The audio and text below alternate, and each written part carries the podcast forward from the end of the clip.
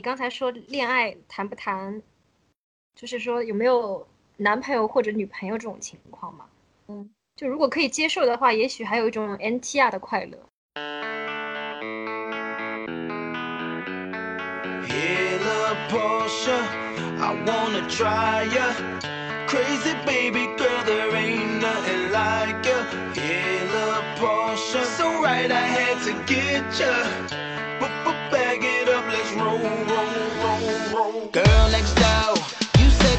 You turn me on. I need a private show. Here on the lawn in my garage, I'll take you on the road. Hey, Portia, girl, you know what I wanna do.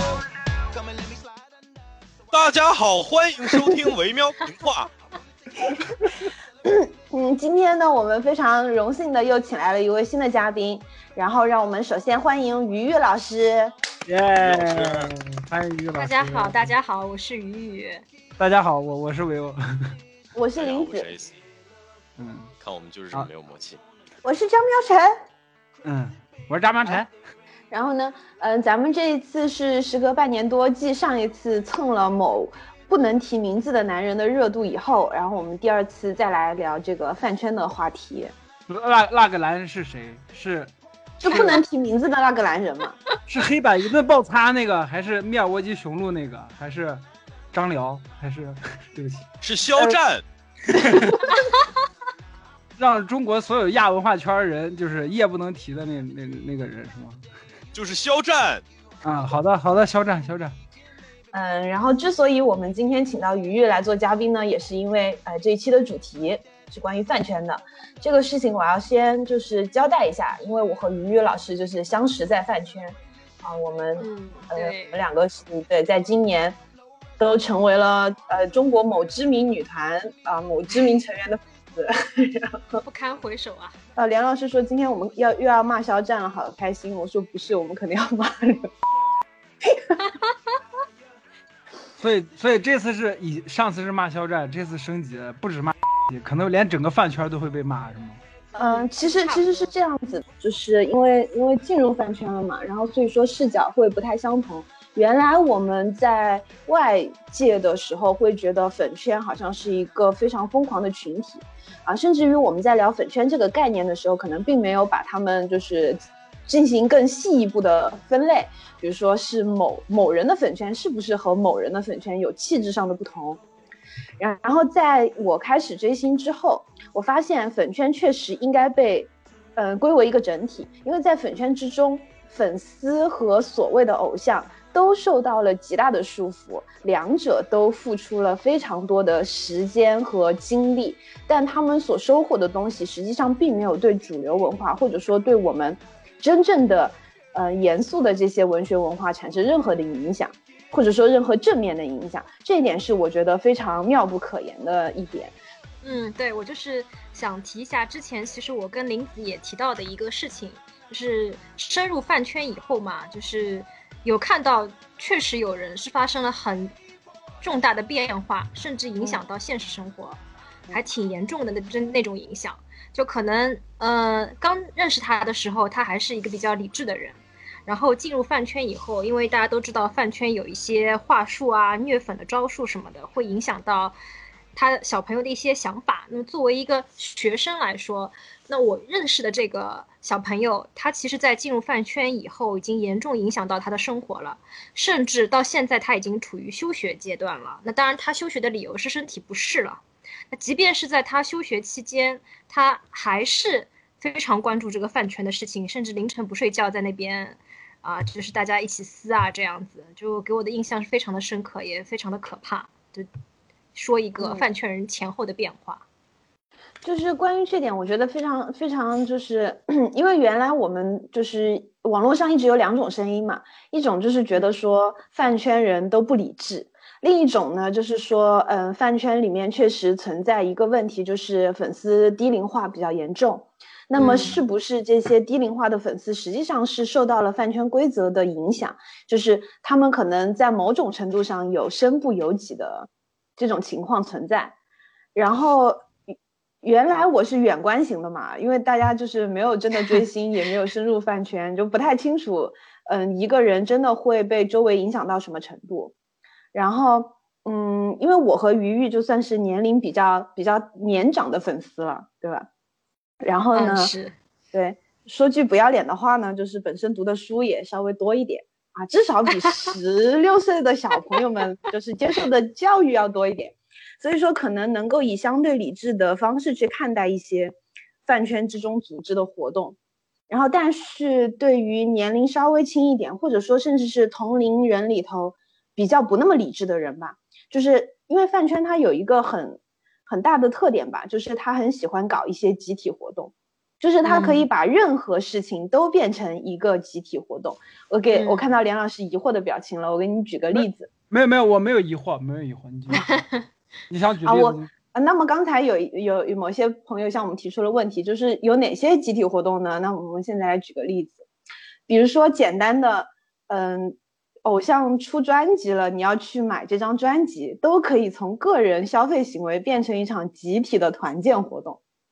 嗯，在嗯非常众多的团建活动之中，你会慢慢的被这个群体所影响。你首先你会觉得你是群体中的一个部分，你做的每一件事情，你在公众平台说的每一句话，好像都会汇入这个群体之中。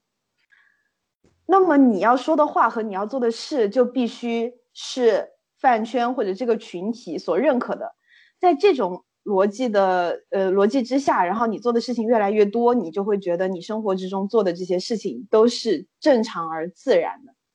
在这种转变之下，其实你被洗脑啊什么的，就是非常潜移默化的一件事情了。有些时候甚至点点滴滴到你都没有办法明确的去感知到。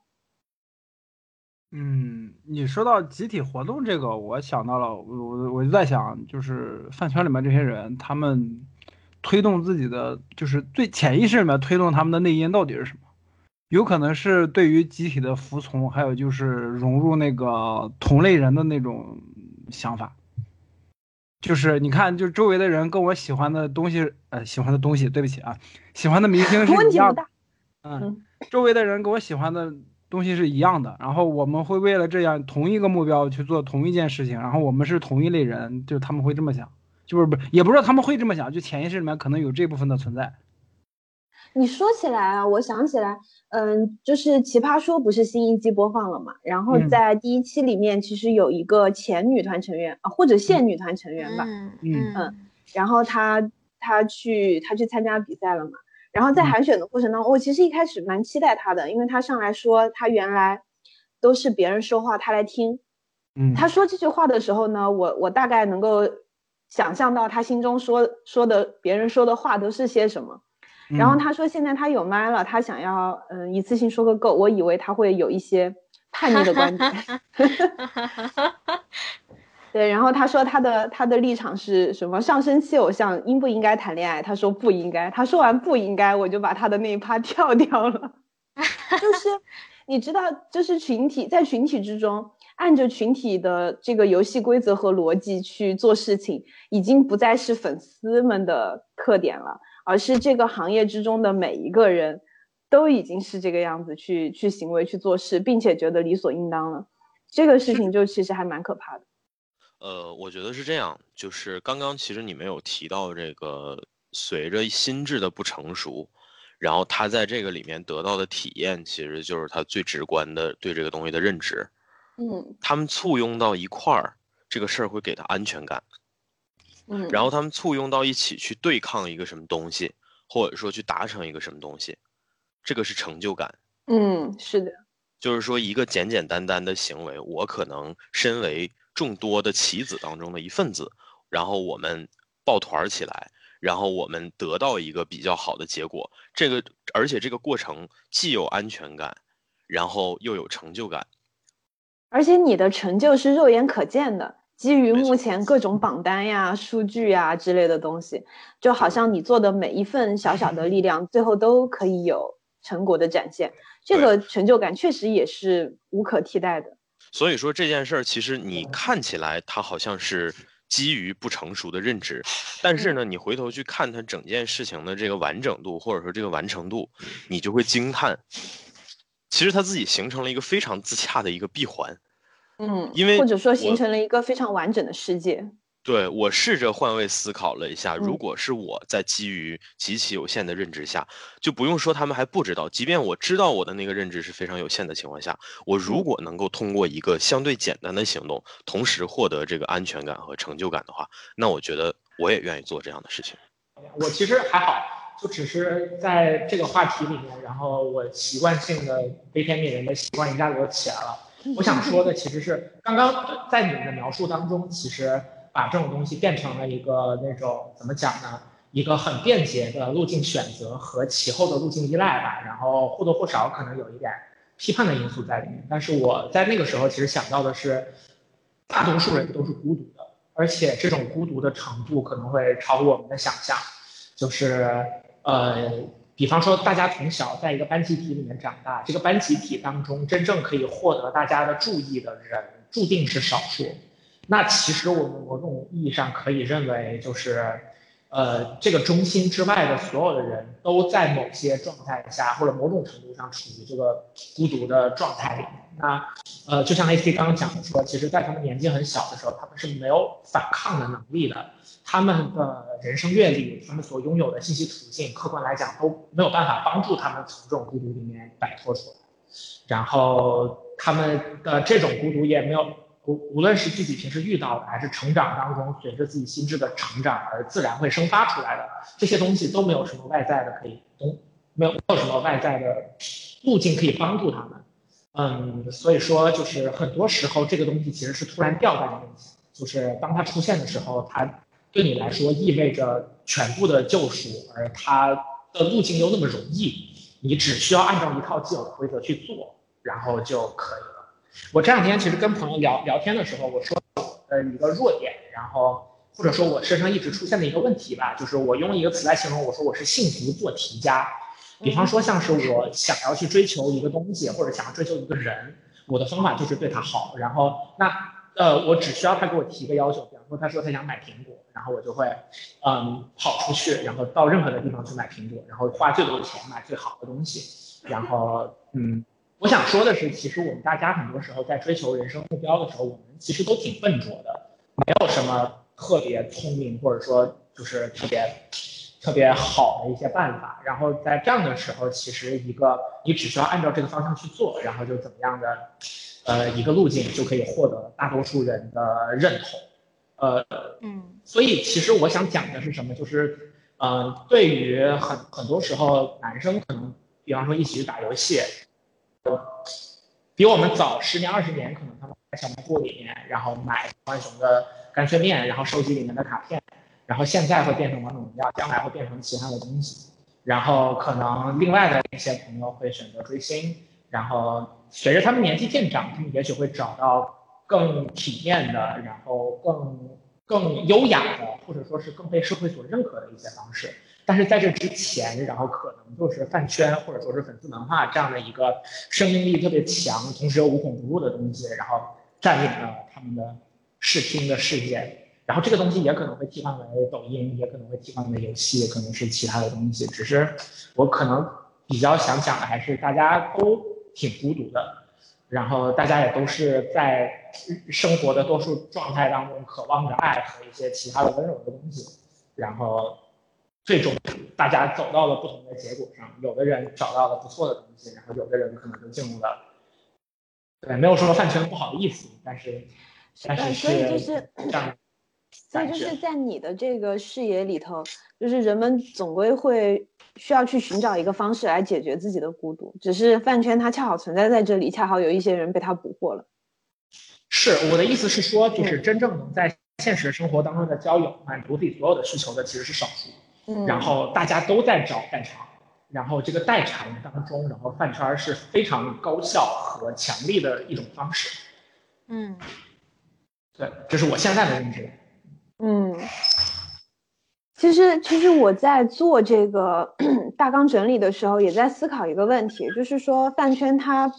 它到现在这个样子，当然在我们的主流视野里面，它还是相对畸形的。嗯，因为其中出有大量的这种完全没有意义的劳动和精力消耗。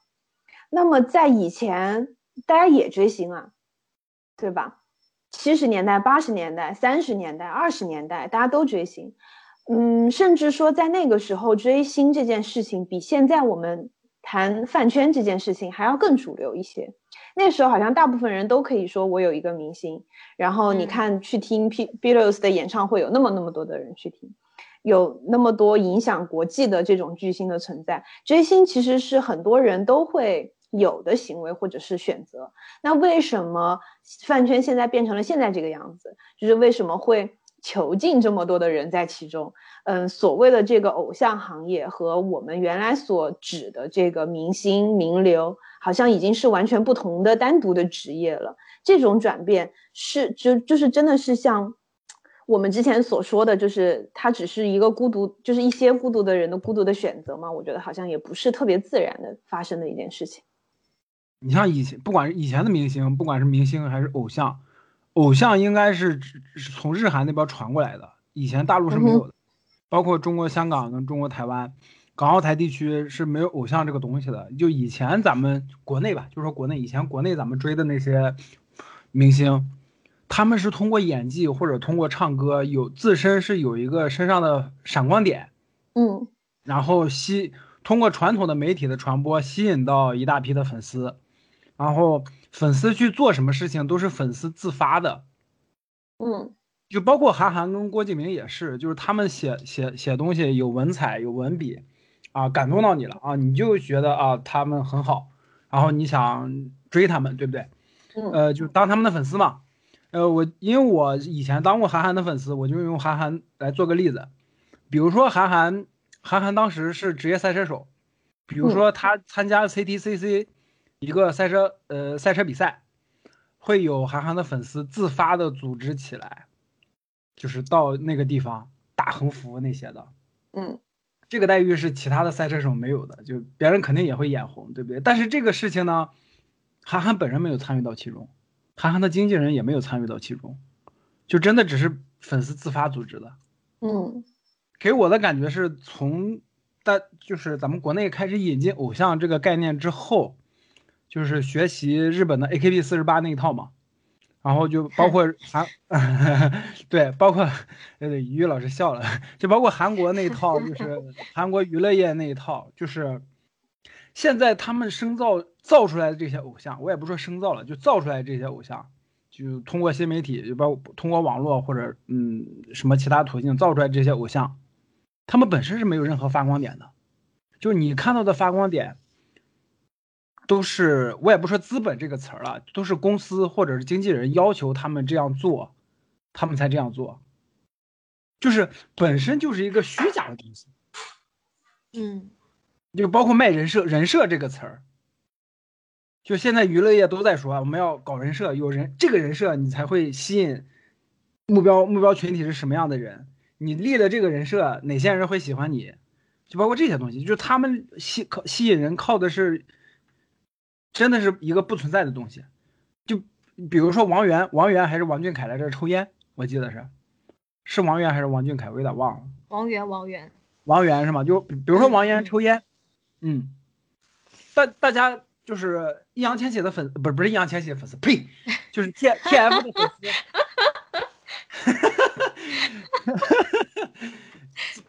T F 的粉丝，你竟然在说易烊千玺名字之后说呸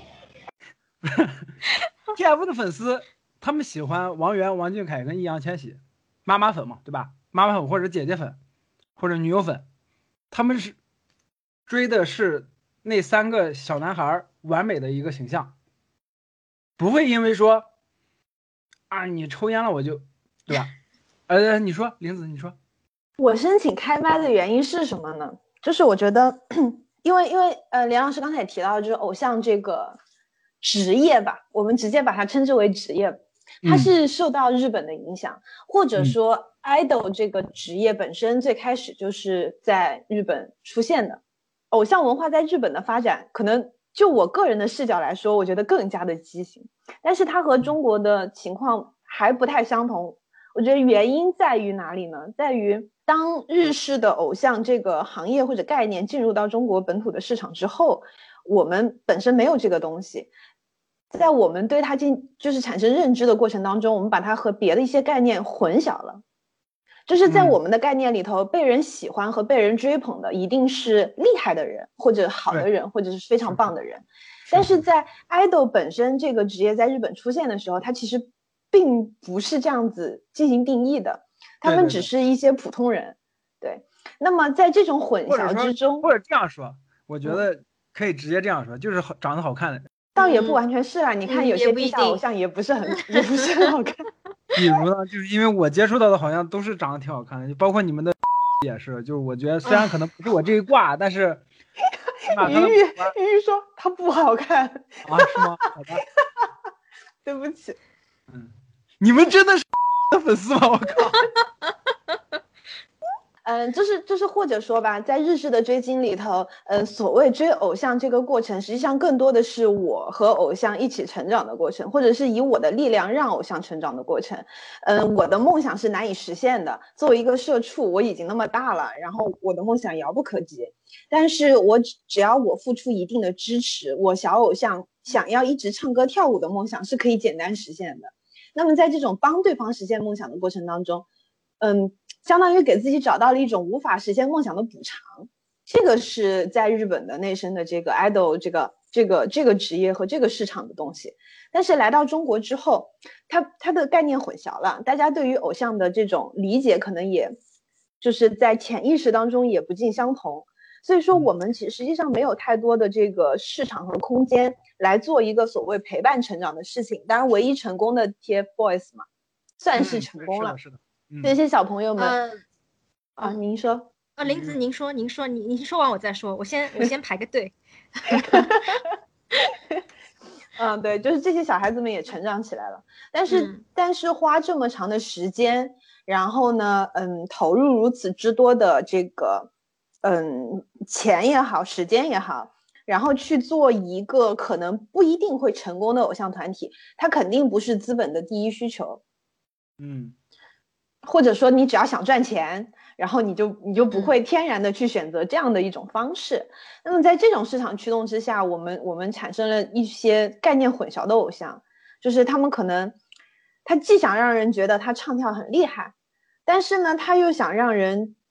只爱他身上的闪光点，在这种杂糅之下，才形成了这种被被被被各种东西裹挟的畸形的偶像，就可能。我们经常会吐槽说嘛，比如说某某某某偶像唱歌不太行，然后这个时候我嗯。会说服自己，确实啊，他唱歌行就去做歌手了嘛，对吧？就中国他偶像特色社会就中国特色社会主义偶像嘛，就是。嗯，对对对啊，就是我就是想接林子的话，啊就是刚刚有连老师也提到了，就是过去的一些偶像明星，其实身上包括韩寒，他的作品是可以值得欣赏的，还有一些嗯。歌手和真正的舞者，包括我很喜欢的唐诗逸老师啊，就嗯。是首席嘛，会为了他的舞剧单纯去买票，其实更多是欣赏他异于常人的能力或者优秀的作品，然后。嗯呃，现在很多 idol idol 呢，就是会有一些人设或者贩卖一些其他的东西。然后林子也提到，其实在中国这一块边界是被模糊掉的。那我认为这个嗯边界被模糊掉，其实是有一定的合理性的。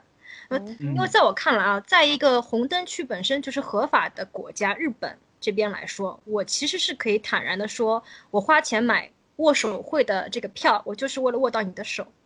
那么在嗯国内，我可以说我花钱给你打榜，我就是希望你录的多一点嘛，或者我就是想，嗯我就是馋你某一方面的东西嘛，嗯，对吧？这是这是这是一点，然后还有一点就是说，在现实生活中啊，作为一个社畜，我不是靠做数据、做作业或者花钱，我就可以得到一些什么的。那么对于饭圈来说，我可能那现在很多饭圈的这个运行模式就是你，呃，比如说打投到某一个分数，我就给你解锁什么福利，或者你氪金花钱花到某一个程度，我就可以把偶像的某一个视频发出来给你看，或者有一些直播的福利。那么在现实生活中，我要追求一个女孩子，嗯，可能会很，可能我付出了时间、精力、花呃金钱，我可能还是连她的手都握不到，就会有这样的一个代偿的功能。但如果在中国，我可以这么直白的说，我就是想要摸到他，或者看到他一些，在他只和呃和恋人之间才会说的那些话对我说，那可能是这方面的需求，未必能表表达的这么直白。所以在这嗯个基础上，也许是需要传统的明星的一些光环中和一下啊，比如说他唱歌很好，我只是欣赏他的声音或者怎么怎么样，我觉得可嗯能模糊这个边界是有一定的合理性的。是为了让大家可以更加心安理坦然的，对，不然我们的我们的文为什么会被炸掉呢？为什么？不就是就是 不就是 这就就是感觉就是我们我们我们我们国内这些人就是不一点儿也不真实，一点儿也不坦然，就是道貌岸然。你就是馋他们身子，就是你不要想想看嘛？对对呀、你你就完了嘛，是吧？他就给找什么理由，是不是？就是 啊林子太太写的这么多文，真的是心痛啊！我其实一直避免，就是两个身份在我这个人身上所以，所以你这个地方其实牵涉到一个问题，就是也是我们刚刚有提到，包括我觉得喵晨的那些呃复述，就是那些叙述当中，嗯其实也有提到一个问题，就是他们受到的限制，嗯嗯就是嗯这些国内的这些偶像或者说这些产品吧，这些产品的受众，他们受到的限制可能相对的更多。而且这些限制呢，会让他们没有办法对自己的那种你说最原本的那种欲望有一个能够比较直白的这种认知吧，嗯或者说有一个直白的呃面对吧，我觉得。嗯所以说，在这种情况下，可能就会形成那种，其实我也馋，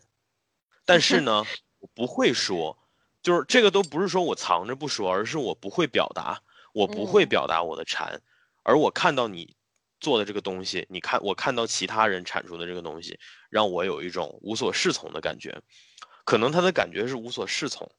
嗯。他不一定就是说恨你这个东西，但是他觉得他无所无所适从，他会有一种自己的、呃认知受到颠覆，或者说自己的那种、嗯呃捍卫的东西受到侵犯的这种这种东西。所以说，呃，基于这个，我觉得就会有相应的这种你说呃攻击性的措施啊之类的出现。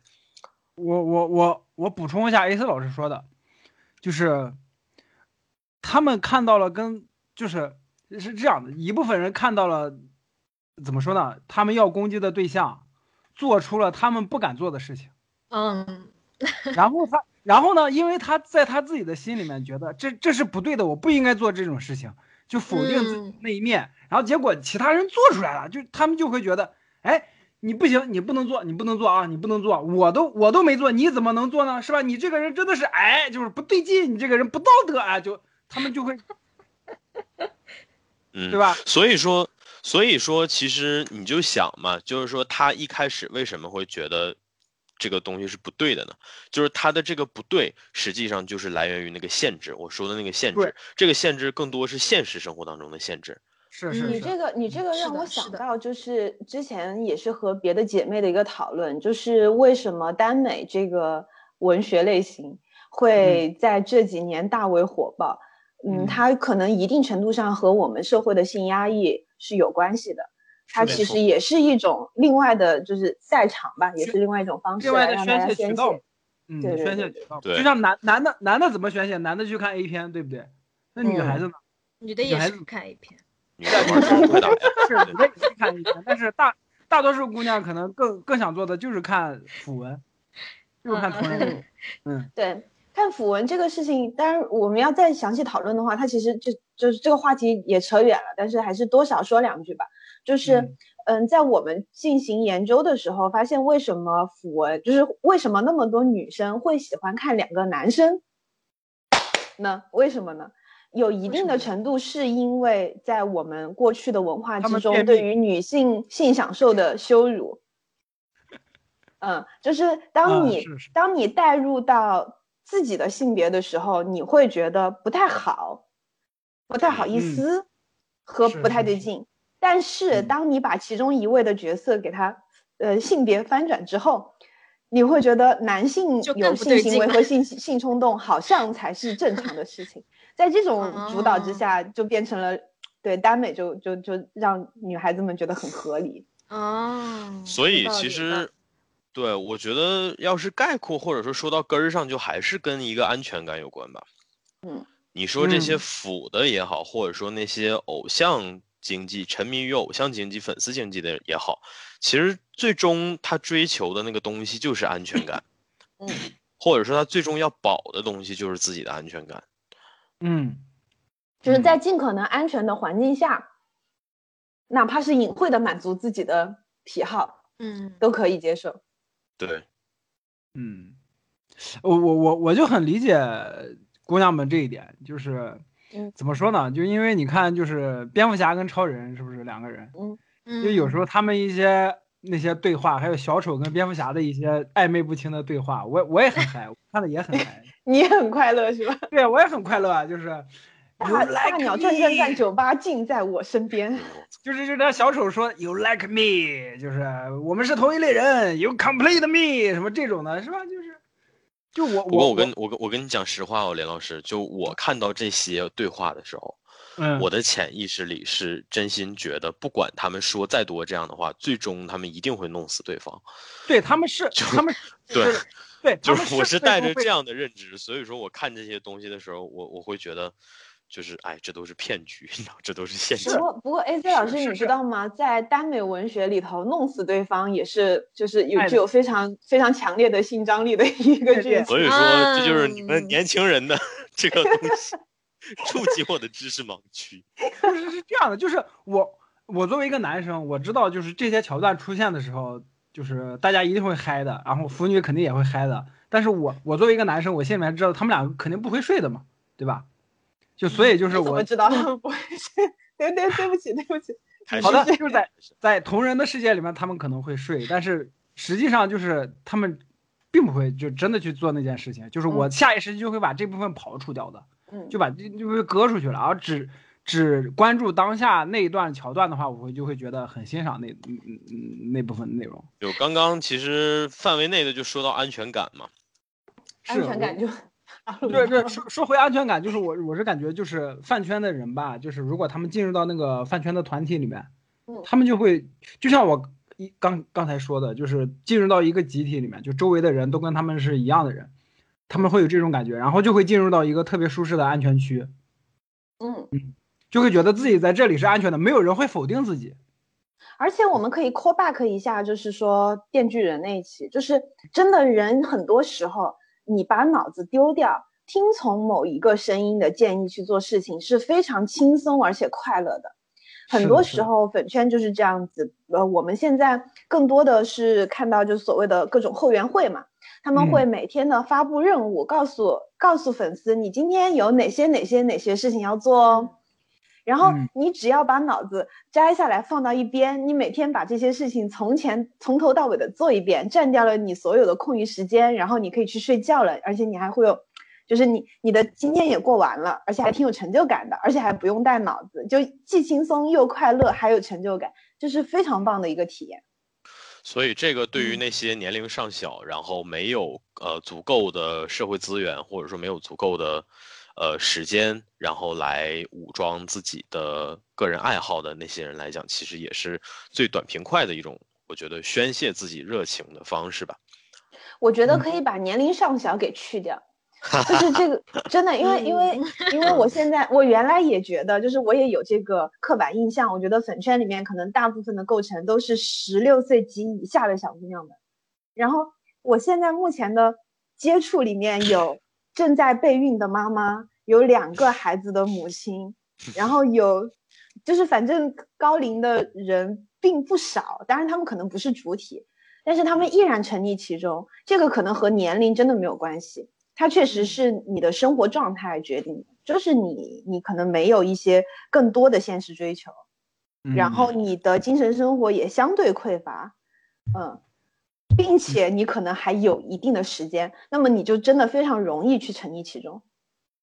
嗯，你咋不玩真人快打呢？对，真人快打非常的棒，就是希望所有的饭圈女孩都可以了解一下。没错没错，不要了，算了，免了，不用，不用不用不用，no thanks。毕竟毕竟你要进入真人快打的群，你还要填写你是哪个学校的，是不是？啊呀，对了，就我觉得，我我哎，我觉得其实大我家在这讲了这么多，包括我，对，包括我见到的这么多，我觉得还是那天我们那个描述最接近。我觉得听起来、听下来，我觉得那天真的最接近饭圈的那种感觉。虽然它其实是一个高度职业化的群，就就像我那天也分享了，就是我进入某一个粉丝群所遇到的千回百转的考验。我不知道，鱼鱼有没有听说过这个故事？一个人数非常小的，呃，连老师帮我把这个 CP 名字剪掉啊，就是一个 人数非常少的 CP 群。然后，哦，呃，我当时被我被 太太拉进去，啊知道知道知道，嗯，好的。然后他拉我进去之后，呃然后我就受到了群主的呃八百个问题的考核，让我详细的写小论文，描述这对 CP 给我带来的快乐是出于哪些，然后以及对于两个人分别的看法和如果两个人吵架你要帮谁，我大概写了个一千六百字的论文吧，然后我最后才得以进群。对，然后我进我我进群的时候使用的那个账号还炸了。就是 N 年前，大家听到这种层层设防的考验，还只能出现在北海的传销。就我觉得这也是互联网带给我们的东西吧，就是一方面大家可以更加简便快捷的去找寻到自己想要享受的东西，一方面圈层之间的区隔也模糊掉了，大家不太清楚你究竟是抱持着怎么样的心来加入这个群体的。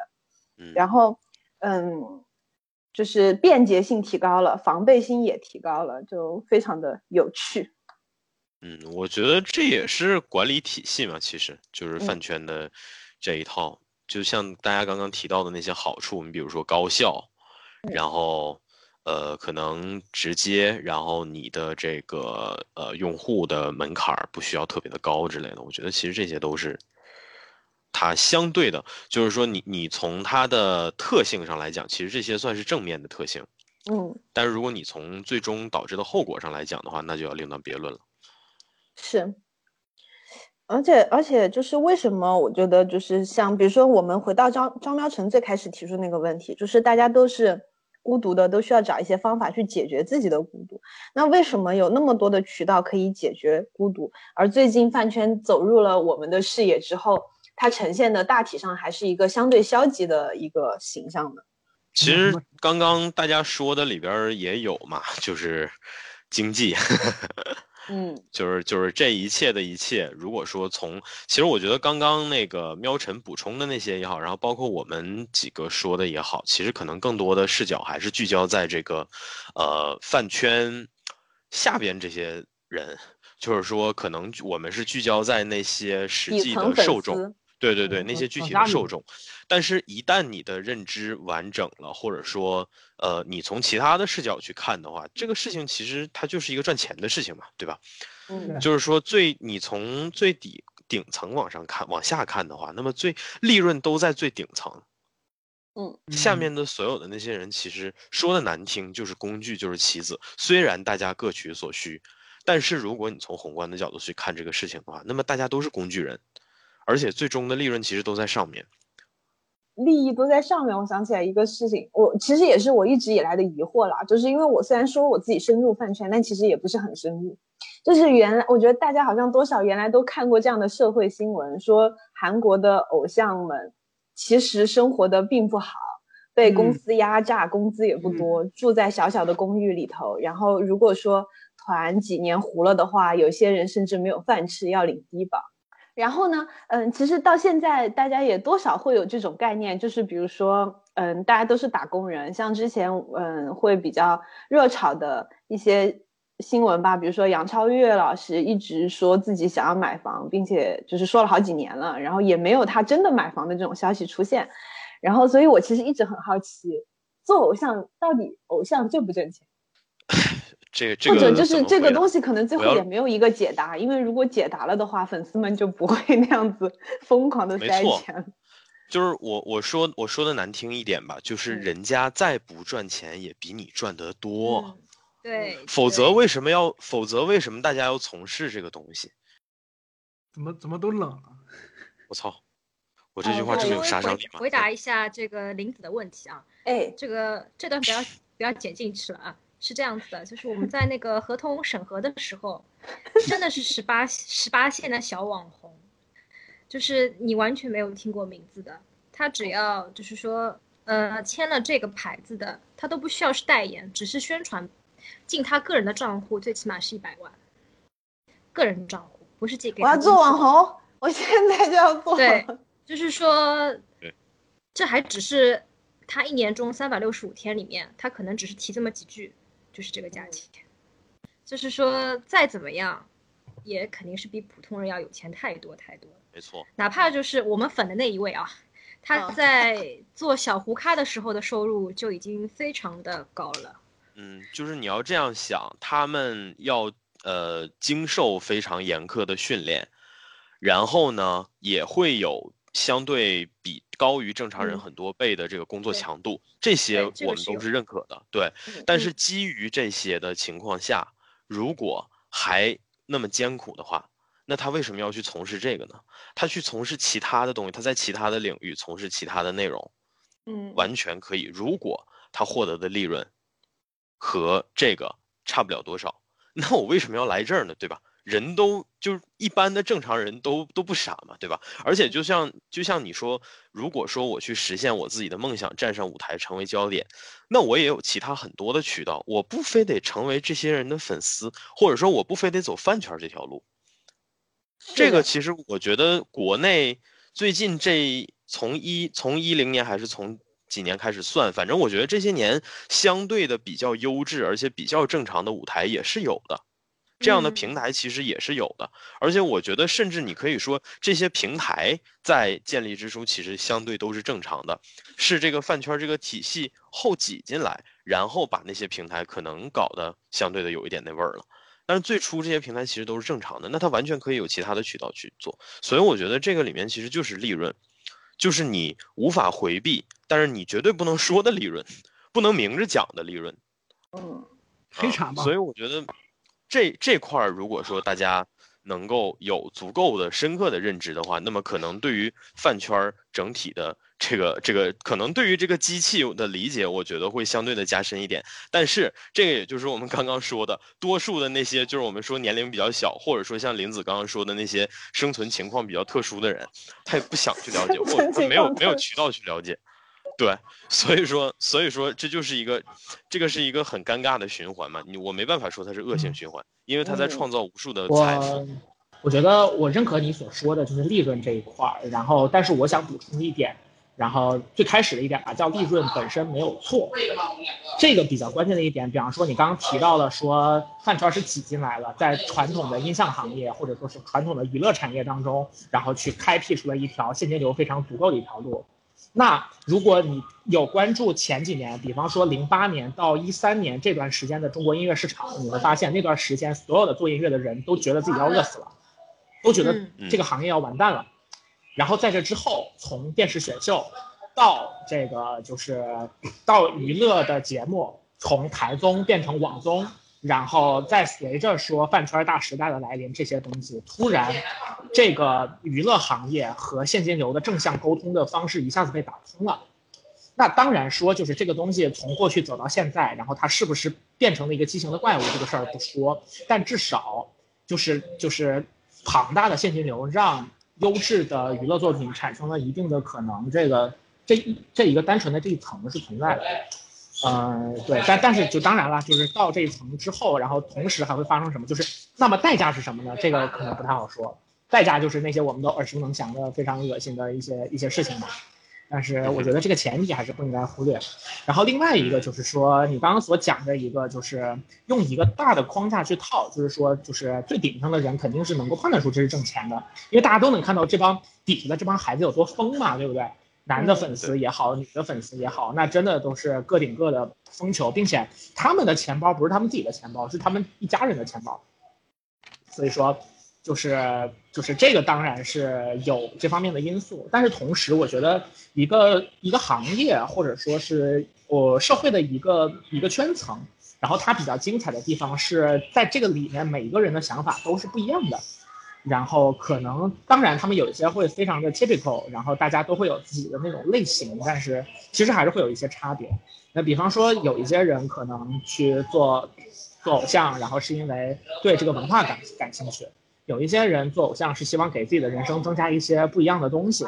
然后也有一些人是真的相信，就是到舞台上就是唱歌跳舞什么什么之类的这些东西。我觉得我们在聊这些问题的时候，就会呃拟定一个前提，就是说我们不相信有的人他的梦想是唱歌跳舞。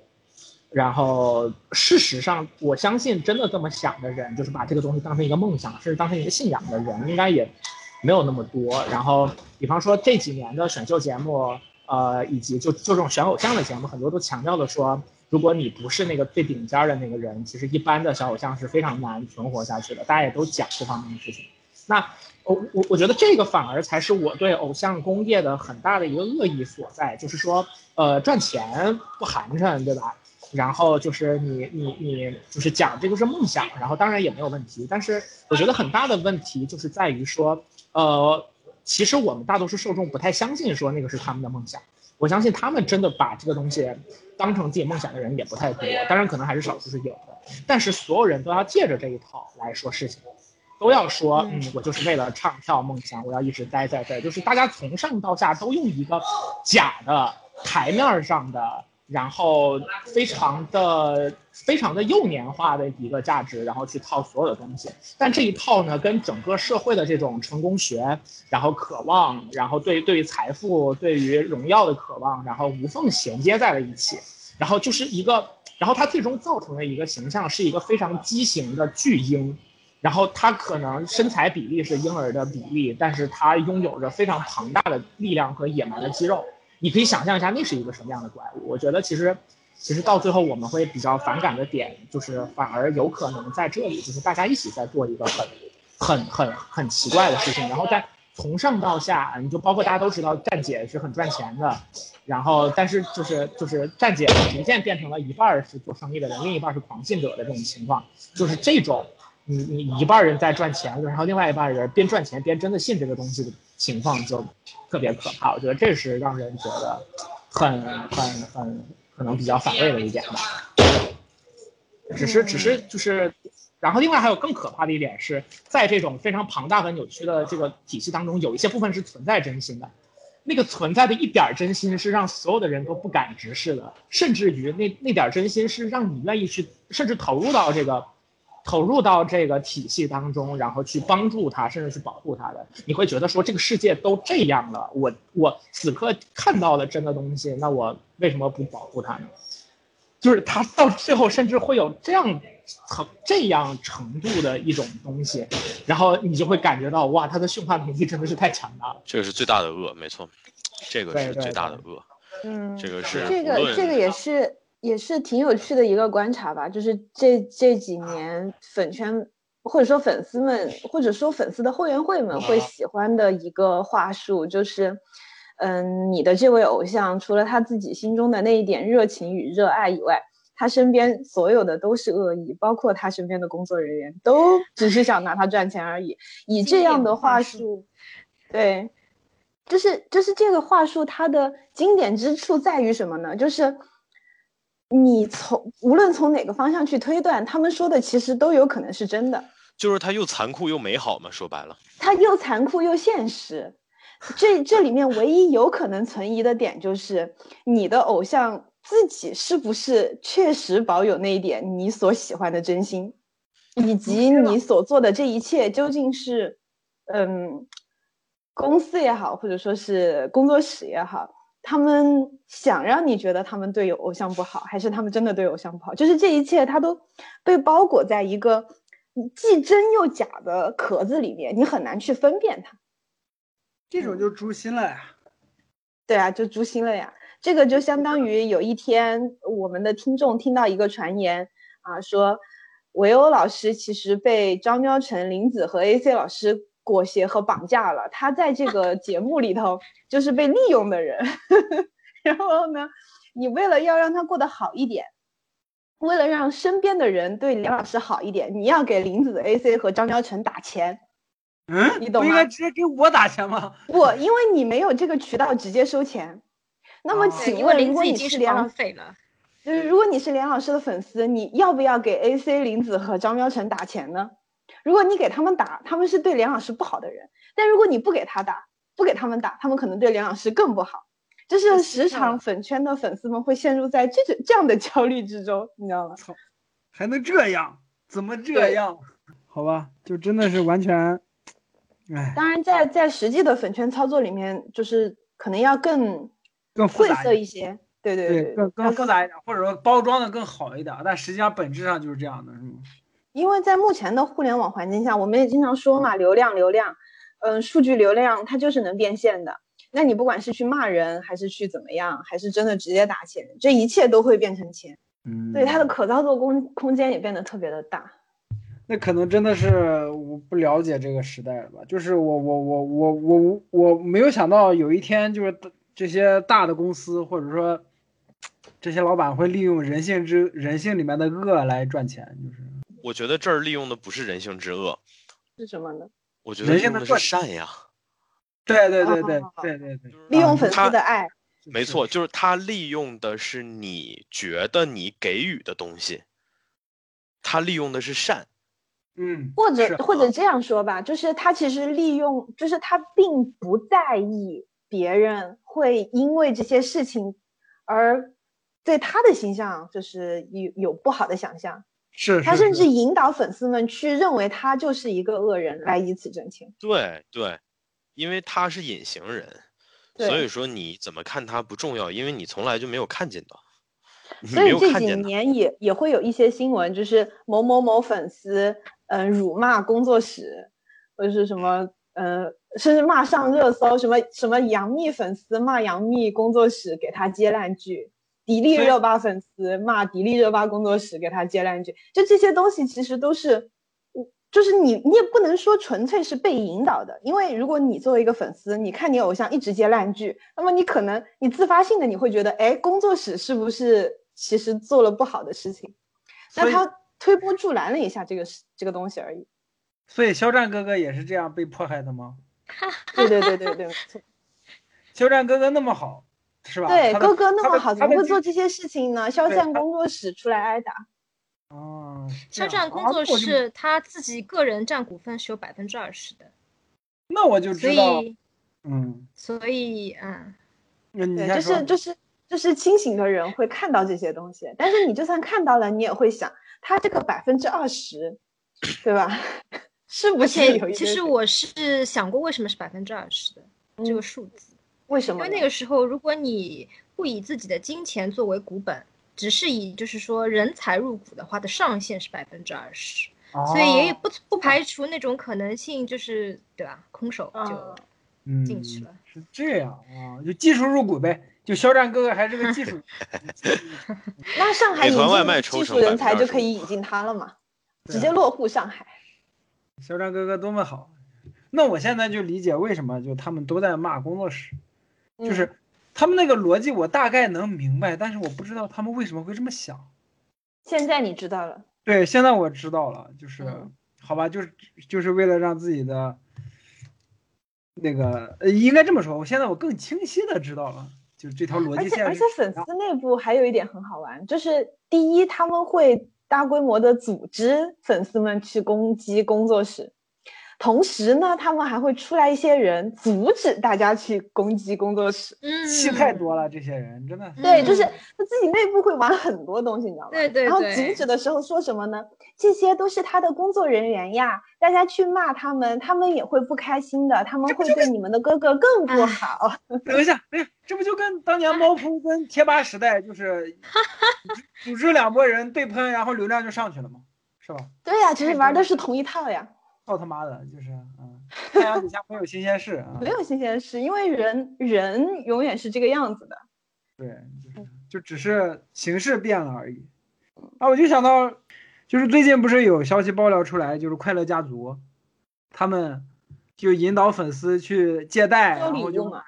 对，就借贷买他们的东西嘛。就是我就觉得啊，这现在也这么操作了吗？就可以这样的吗？就是一个是这个，另一个是什么？哦，对，另一个就是肖战那个粉丝的录音。就录了将近有一个小时还是半个小时，就跟那个酒店的员工的对话，还有跟那个经纪人、经纪人一个工作人员的对话吧，就那个，我不知道你们完整的听了没有。我可以跟你们复述一遍，鱼玉是不是没有嗯听过？对对，没有没有听过。啊，那哦林子先复述一遍。嗯，它是这样子的，它的前情提要是，嗯，肖战当时即将嗯登上天猫双十一这个呃节目现呃就是这个活动的节目现场，然后进行表演。然后呢，这个事件其实当时挺大的，因为肖战的抵制者们针对这个事情组织了声势浩大的抵制活动，包括去天猫开呃天猫会员发票啊等等。嗯，目的呢就是对，就是希望肖战可以就是不用上台，不要上台。然后呢，事实上是最后肖战也没有上台嘛，但是他其实人是到了那个活动的城市的。嗯所以说呢，当时有一个某一个粉丝代表，然后呢去闯入了肖战入住的酒店，并且和酒店的工作人员以及肖战身边的工作人员有一有一一展开了那么一段对话。嗯他的前面七分钟大概是这样子的：你们为什么不告黑？工作人员说：“啊，对我管不了这个事情。”嗯然后肖战粉丝说：“嗯，什么？你们这样对他，我们很心痛。”这工作人员说：“我管不了这个事情。”然后粉丝说：“我要我要见肖战工作室的老板。”这个工作人员说：“我也见不到。”然后呢，就车轱辘话说了七分钟，嗯，然后工作人员走了，来了一个保安大叔，保安大叔安抚了他的情绪，说：“你在说什么？哦，黑粉，哦，黑粉就是骂他的人，那他，那你就是他的白粉。”然后粉丝说：“对，就是说，就是说来了一位什么也不知道的保安大叔，以常见的成年人话术把这位粉丝安抚了下来。这是后面十五分钟的剧情。这位粉丝就是在大叔的安抚之下诉诉说了一些委屈，大概就是说肖战哥哥人很好。”嗯，抵制他的都是黑粉。然后呢，你们工作室嗯、不告这些黑粉，你们工作室不作为。保安大叔说：“对对对，是是是，工作室不行。”粉丝说：“对吧？你看保安都说不行。”然后就结束了这样子的一段对话。我忽然想到一件事情，说到抵制者的问题，嗯。抵制者现在有些事情其实已经成为饭圈互撕的手段了。就本来啊。当时嘛，抵制者嗯。其实是为了撕粉圈本身嘛，嗯。但现在开发票，然后去节目组下面闹，去赞助平台下面闹，去厂商这些边闹，已经成为比如说两个 idol 粉圈撕逼的手段了。嗯，对，是粉圈本身是一个的把这个事情学会了。学到了，对，本身是抵制手段，现在已经成为粉圈自己的手段了。嗯，这个也是，这是社会进步的一种象征。行相行行行互学习就是当一些聪明的人发明了一些工具之后，愚笨的人也嗯终于使用上了工具。这也很有趣的一点嗯是，就是这位粉丝，就是为什么这个这个录音会变得有趣，就在于这位粉丝在全程都没有向对的人说了说他想说的话，并且他最后嗯说完之后，他觉得其实他他已经说完了，就是有一种。嗯，我我我表达这件事情的原因本身就是我想把它表达出来。至于表达出来之嗯后会发生什么，其实已经跟这位粉丝没有关系了。其实大多数饭圈的维权，我都认为是不适格的当事人。嗯首先，这个就是这个粉粉丝对，等一下，我想我想整个嗯这个粉丝是个大艺术家，就是表达完了就不管了。不管我们当时就是那个为了某某人出道，对吧？买的嗯奶，呃，首先，这个甲方和乙方是奶，就是出售奶的这个商家和消费者粉丝，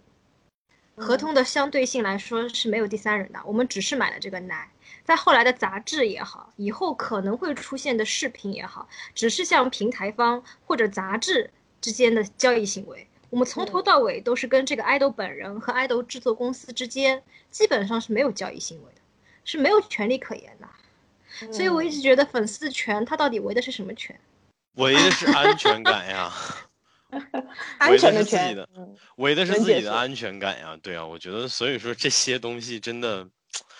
哎呀，看到根儿上其实都是安全感。我觉得，哎，其实其实其实那个鱼鱼说到维权，我我觉得有一点就是又引申出了一点啊，就是嗯粉丝其实他们所谓的维权是代替偶像去维权，就是我也经常看到这样的话术，就是哥哥身不由己，有些话哥哥不能说，我们要帮哥哥说。比如说杂志方要维权，还有比如说，嗯，某一个活动造型不太好看，大家要去维权。为什么呢？因为哥哥自己不能说不喜欢这套造型，那我们要代替他去说出来。然后说他们所以那些所以那些什么逼飞奶炸、原地台湾也是哥哥想说的话是吗？所以他们 就是大家经常会给自己是某种，就是某种粉丝进行分类，就是比如说我是妈妈粉，我是女友粉，就是大家会开始乐于说这些话，是因为这些话听起来我们和偶像之间的距离更近了，我们之间是有某些关系的。你作为一个纯粹的粉丝，你是没有立场去帮他做任何事情，维权也好，什么也好，什么帮他，嗯，什么担心他的生活，关心他的身体，其实跟你屁事没有。但如果你是女友粉，你就有这个 天然的立场了。你是妈妈粉女友粉，反而有因为你你就是你，比如说你你你有所谓的这种，你加了个女友在前面嘛，你会给自己一种心理暗示，就是我好像和他之间有一定的关联了。那作为女朋友，我关心哥哥的身体很正常嘛。就还是幻想，就还是幻想嘛，就幻想幻想我是哥哥的女朋友，我要这么对哥哥，就是幻想嘛。对妈粉，其实我觉得多半也是这样的道理，就是你会觉得说，哎，我很关心他的，比如说生活啊各方面啊，或者我督促他向上啊什么的，是因为我是他的妈妈粉，然后你就就比纯粹的粉丝两个字，好像给予了你更多的立场。对，但说实嗯话啊，即便嗯是现实生活中，呃，比如说某人的工作上出了些什么问题，也很少有女友和爸妈去单位里找领导的。这个我觉得，所以说从这个角度来讲，就是可以可以看得出，为什么大家都是会有一个判断，说很多的粉丝就是年纪比较小，然后因为他们很多时候这种行为，很大程度上呈现出一个就是他们不知道社会运行的规则是什么样的，就是说这个社会上的各种事情是怎样由一个社会实体，比方说一个公司，比方说一个组织作为单位，然后一个又一个人把这个事情分割成每天可以完成的具体的工作，把这个事儿去完成的。然后他们的脑海当中就是说，哎，这个事儿，然后我们觉得哥哥受了委屈，那我们就要做点什么。然后他们就会以一个非常的撒泼打滚的方式，就是说，哎呀，这个事儿没有人来管管吗？就是他是这样的一个心态出来的。然后如果说你真的单不社畜，然后你知道说，哦，这个问题就是如果别人跟我们反映了，我要跟我的上级去讲，然后我的上级，然后要找到真正负责这个这个东西的部门，然后才能去应对。啊，当然不是说这个东西合理了，只是说就是大家都这么办事情，然后他们可能确实对这样的程序会比较没有概念，所以说会出现一些比较近似撒泼的行为。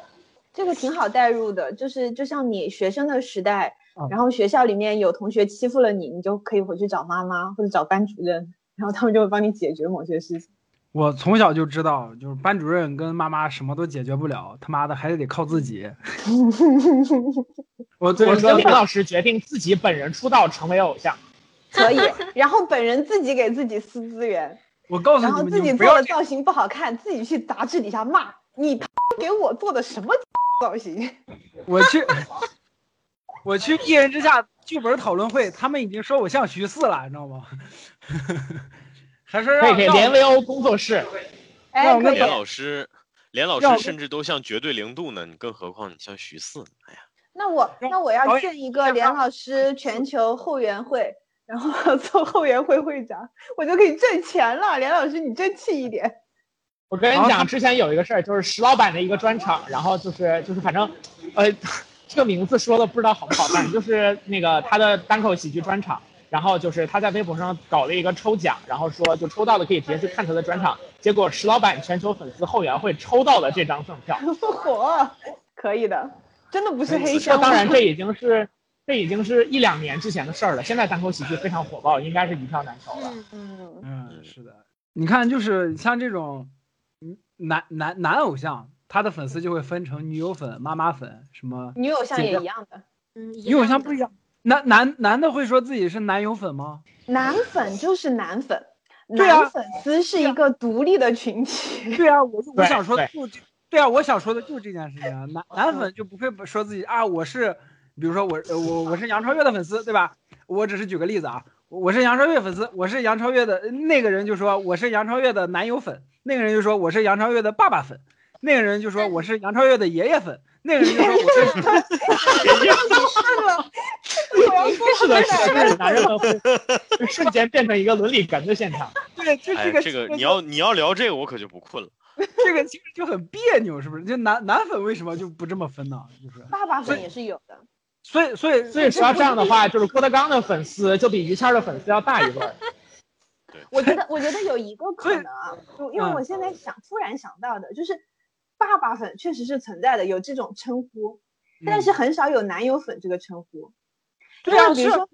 因为因为比如说你自称女友粉，虽然说也带着某种可以睡到偶像的暗示，但是大家对这个接受度就高一点。但如果你自称为男友粉，并且时刻表达自己对这位女偶像的那方面的暗示，就好像觉得不太好。这个逻辑的话，那新垣结衣为什么有这么多老公啊？那嗯那不一样。对，我想说的就是，我想，哎，对，哎，对，说到新垣结衣，我想，我我正想说这一点，那是不是代表着就是男的在社会上，就是更能就是表达自己的欲望坦望，然承认自己的对，需求坦然自己，对，坦然承认自己的需求，就我就是想睡新垣结衣，对我就是要当她老公，这有什么的，那也还行吧，王一博的老婆也很多。对吧？就是男的就会这么想，而嗯而且大家不会把这当回事儿，大家嗯不会觉得这是一个多么严重的事情。我觉得也不是，我觉得不是，不能这么说。你要是去杨超越的，就是就是连老师虽然总是说，我就拿杨超越打个比方，但是他总是提杨超越，所以我现在怀疑啊他就是就是说不好意思承认自己是杨超越的粉丝，但他其实真的很喜欢杨超越，并且想睡，对不对？你上期是不是说过你想睡杨超越？对啊，我承认过，我没有不承认啊，对啊，我承认过，对，我就我就觉得杨超越长得就是很好看，是吧？嗯，就如果杨超，如果我的女，我如果我女朋友或者我老婆长得杨超越那个样子，我会很开心啊，对啊，就嗯就我承认过的，嗯，就只是我我我我不喜欢饭圈，所以我不说我是他粉丝。哦，懂了懂了懂了懂了，就是自我开除粉籍这一套我熟悉。但是我比较想讲这个点，就是好像新垣结衣在这个事儿里面跟杨超越真不太一样，就大家就是就是怎么讲呢？我觉得可能是受众的区别，当然我不知道他们是会不会重合，但是就是假如大家都说新垣结衣我老婆的时候，就是场面就非常和谐。但你但凡敢在杨超越的贴吧里面，就是喊一嗓子说我是杨超越男友粉，我觉得真的有可能干起来。就是 就哎，是是这样，这这样这这样，苗晨这个是真的不一样苗。晨苗晨这儿有个年龄的问题，就是新垣结衣出道起码有十年了，那批粉丝现在已经油腻的三四十岁了，大家都觉得无所谓。不是朋友，就是我身边你这同龄的新垣结衣老公，对 你这很不对劲啊。对，啊，连老师是这样的，反正你你看，不能以自己的年龄来推测别人的年龄。虽然你四对十岁了，但是其他的老公不是四十岁。好的好的，对，所以从这个角度上来讲，我不是很同意你这个判断。但是反正我的态度就是长泽雅美是我老婆。哎，我的判断就是石原里美是我的老婆。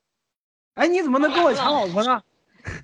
你怎么回事？你怎么回事？你是一般男性吗？我才是，你是知乎大 V。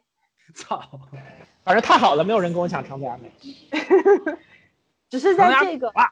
这个聊天室里面没有而已。我就是唯妙平话的，我想想啊，唯妙平话长泽雅美唯一指定老公那就是我了，太好了，哎呀，开心。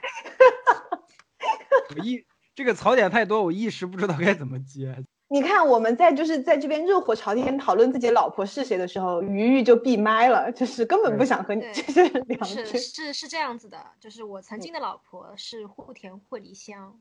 哦然后这个月得知了不幸的消息，啊，他对对对，他也，他是个演员吧，好像。跟那个松坂桃李。其实本来我对松坂桃李没哦有什么想法的，但是我看过松坂桃李有部知名电影叫《昌年》，不知道你们看过吗？他在里面表现非常的差，哦，嗯，好的就。是有机会建议看一下这部电影。看看他有多他表现那么差，我们为什么？就是说我很难，就是很难接受，就是他在嗯，因为他扮演的角色就是一名嗯，就是需要出卖身体的男子嘛，嗯，但他完全不顾及客户的感受，就完全就是在自我陶醉中，就感觉体验非常差。朋友们知道为什么我喜欢于于老师了吧？于于老师总总是在我们比较犹豫要不要讲某些话题的时候单刀直入。对，就是嗯，没错，就是所以北京大铁棍子医院不孕不育专治，嗯嗯。就是粉圈内为什么大家会有那么多日常任务要做？然后这个事情我我也觉得很有趣，就是因为在我的视角里面，很多事情其实都是可有可无，甚至没有什么意义的。但是对于粉圈来说，它是非常重要的，比如说日常的数据和热度啊之类的东西。然后就是关于这个东西，嗯，反正大家分析的其实也挺多的嘛。就比如说，因为因为偶像这个行业的强势崛起，其实没有特别成熟的配套的整个就是。嗯，衡量的体系就是到底谁更厉害点，或者谁更出众一些。然后所以说有了这个数据统计的一套规则嘛，它其实是我觉得还是继承于以往的。就比如说歌星怎么样衡量他更红呢？就看他的唱片销量。我我觉得这个东西是继承于东亚的，就是传统，就是内卷。是真的太卷了，就好像我我们我我们现在大学的四六级已经从一种英语的证明水平变成了这个东西是你有完全证明不了任何问题，但是你没有就不行。林子，你有你有也不证明你英语好，但是你如果没有的话，你确实是个问题。然后大家会发现研究生学历也变成了这样的东西，然后就是打榜也变成了这样的东西。就是虽然说我们可能不太在意这个东西，但是但是我们家哥哥凭什么比别的哥哥差呢？林林子说这块，我就觉得就粉圈特别赛博朋克，就是 什么，就感觉都是虚拟的，是吗？一一是一切都是虚拟的，二是大公司就把每一个单单独单独的人当成了纯粹的工具人，刷数据的工具人，就是，嗯，就。特别赛博朋克，这个这个我一定要提一下数据的重要性，数据非常的重要。有两点啊，第一点就是一旦一个粉丝，比如说你签到签了三百六十五天以后，你一旦有一天停签，是身体是不适的，它会让你一个是习惯这个行为，第二个呢就是你一天有离开的话，你沉没成本非常高的，因为你付出太多东西了，走的时候会很难走。第二个问题就是我们平时在打就是企业或者。一个品牌知名度的时候，数据收集起来真的非常的痛苦，但是粉丝就是免费的数据人，就是帮我们省去了非常大的工作量。嗯啊，这这一点就是要感谢一下粉圈，就本来应该是比如说代理人来做收集证据的事情，粉丝全部都会帮你准备好。这这确实是我第一次听到的新鲜视角。嗯，呃，说到这儿，我突然想起来，就是《一人之下》那个剧组把我们几个就是拉过去以后。我们都纷纷的贡献出了自己的点子，嗯，我还把我做做那个人物关系图也发到了群里。我突然觉得我就变成了一个工具人，就是这些事情难道不是导演应该做做的事情吗？是的，是的，就替他人分担了业务。对对对，但是钱是照收的。确实，确实就是就是因为没有这一套比较成型的一个，就是这种直接面对客户或者说是粉丝群体的这种数据搜集的。这种渠道嘛，所以说打榜也好，就是或者我们现在嗯提到的这些数据也好，它其实就是对于企业或者说是用人单位来说，我要找谁来做代言或者找谁来做广告，然后他就可以非常简单明了的打开某一个榜单，然后直接就看到其中的数据，然后非常简单的就圈定好自己的合作对象，这个是，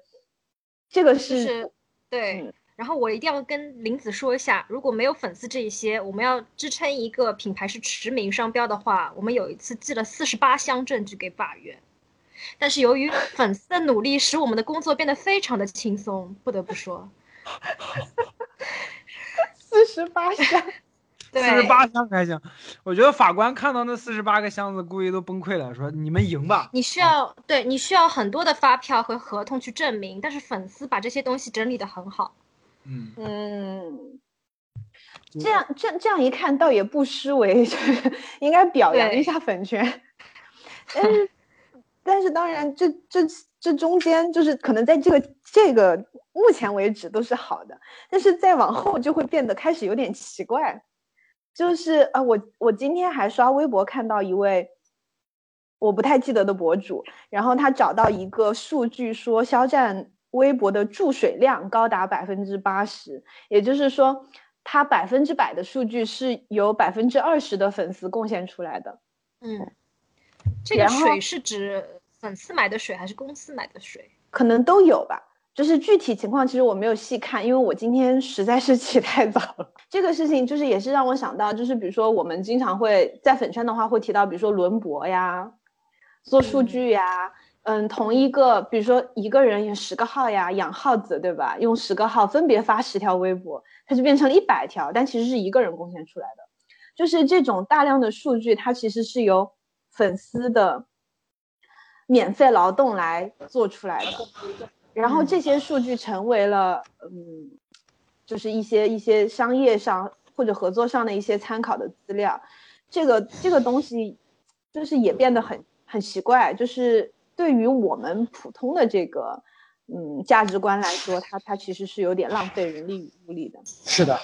呃，说到这个，让我想起来之前有一次，就是在那段时间当中，就是呃粉丝的那个就是什么饭圈的那个榜，偶像的榜，然后第一还是由蔡徐坤老师牢牢的占领的。然后那段时间出现了一个热搜，就是有一个人在豆瓣上发了一条说周杰伦，呃，很厉害吗？啊感觉他的数据很差呀。然后就是这一下子一下子激起了所有的中老年人的这种愤怒，然后一群九零后，然后就开始就开始学怎么做数据，什么，然后开始在微博上刷宝藏哥哥周杰伦，然后什么什么什么 英伦什么什么才子周杰伦，开始刷这些东西。然后呃，但是我主要想说的不是这个，我印象很深的是，因为我在后来比较接受了蔡徐坤老师其实没有做错什么事情，他只是被针对了，就是这这件事儿。然后我看到一个粉丝发了这么一条，他说，如果说这个首偶像榜的第一的这个我们输了，大家都会说你家的流量就是大家都会说就是就是你家流量是假的，然后周杰伦赢是应该的。但如果说我们赢了，然后大家又会说说你们什么也不行，然后只只能做这些流量。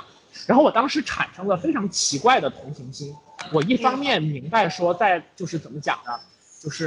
就是 from their perspective，从他们的视角来看，就是这个事确实是一个有一点悲情，然后也很难过，同时就是就反正是有一点悲情的一仗吧，是必输的一个战争。然后他们敌不过真正的虚荣的名义，然后只能苦苦的坚持这个东西。然后这个事儿最后是那个以蔡徐坤家的粉丝说，我们退出这种对第一的就是争夺和和这种就是守城，然后今后我们会更注重就是哥哥的作品之类的。但是，然后我一方面同情他们，另外一方面又觉得特别可笑，就是你们在争取的、你们在保留的这个东西，也不是什么真的非常珍贵的东西啊，就是嗯就是蔡徐坤老师的音乐作品，就是他真的挺爱音乐的，就是做了就是拿了那个冠军之后，没有参加任何的综艺节目，也没有干什么东西，很努力的写歌，然后写出来的东西也就那样，就就就，然后然后我我陷入了这种非常虚无的同情和价值的迷茫当中，就是，嗯然后我那段时间就在想说。蔡徐坤也是也也也是个好同志，对不对？然后他的嗯粉丝看起来也都是乖孩子，就是事情为什么会这样呢？所以，哎，苗晨，苗晨，我我我我我我要就是插入了，就是我我听不下去了。我不是说你说的不好，我就是觉得，所以说啊，就大家不要把粉圈看得那么不好，嗯就是大家都是人。你把蔡徐坤和周杰伦替换成古典音乐跟流行乐没有什么区别，最终人的需求是什么呢？最终人的需求就是追求的这个东西，你说是虚无的也好，说是有意义的也好，对于参与其中的某每个人来说是有意义的，不管不管他参与到哪一方来说，从这个角度上来说，大家都是一样的，明白吗？就是嗯大家都是追求追追求在这个过程中自己的感受。我在我在做这件事情的时候，我很爽，我很开心。大家追求的都是这件事情，而至于追求的对象是谁是什么不重要。大家都是个人，就是大家都是，不管你站在哪个立场，站在哪你你喜欢的东西是什么，你喜欢的是个明星，是个人，还是一个一件艺术品，或者是一个艺术品类，大家都是一样的。在追求这个东西的过程中，你感受到了快乐。从这个角度出发，大家其实是一样的，就是没有必要怜悯或者说觉得他们可怜，就是参与其中的每个人，只要你进入到了这个战争，都会发生这样的事情。这是一点，就是替换一下，再替换一下，就是虎扑前两年就是大家都在就是男的嘛，虎扑男的比较多，大家都说饭圈女孩怎么样怎么样，最后就发现我我我当时就觉得啊，那你们喜欢篮球明星，喜欢这些篮球明星，大家也对喷啊，没有什么区别啊，就只不过是因为你们是男的而已，只不过因为他们女孩子喜欢的是 idol，你们男的喜欢的是呃 NBA 的篮球明星，对不对？没有什么区别，就是后来就是有一年大家也后知后觉了，就发现哎，我们好像跟那些饭圈女孩没有什么区别，就是大就是家互喷的样子都相差无几。对，就是你，就所以就是，所以就是你想通这一点之后，你就会陷入到一种虚无当中。那么我们到底，那我们到底为了啥，对吧？这这嗯这样，这样就从前面那一点进化到，呃就是进入到下另另另一个阶层的思考了，就是嗯没有为了啥，不要想那么多，你就喜欢这件事情。嗯，你喜欢这件事情，你愿意为他做一些事情，嗯，就这么简单，没有必要，没有必要想啊，我喜欢这件事情值不值得，啊，没有必要想我，我因为我参与了这件事情，我做这些事情对不对啊？你想那些干嘛？不要想那些事情，你就喜欢这快乐就完事儿了。快乐就完事儿了，就好爷就完事儿了，是不是？你想那么多没有用，你又不是哲学家，你又不是哥斯，那毕达哥拉斯，你又不是柏拉图，你又不是哥斯拉，对，你又不是哥斯拉，是不是？你又不是弗洛伊德，你想那么多干嘛？我操，是吧？我觉得不是，就是我我也觉可得可能我就是注，我觉得注定就是会往下想的那一种。然后其实这个东西也是有下一层的，就比方说像是你到今年，因为你会发现刚才所说的这种，就是说就是说我们坚持下来，我们怎么怎么样的，然后你会发现肖战的粉丝也是这么说的，但是这两者之间就出现了一个非常直直接的区别，就是因为肖战的粉丝把别人的房子也搞塌了，对吧？这是另一个次元的事情。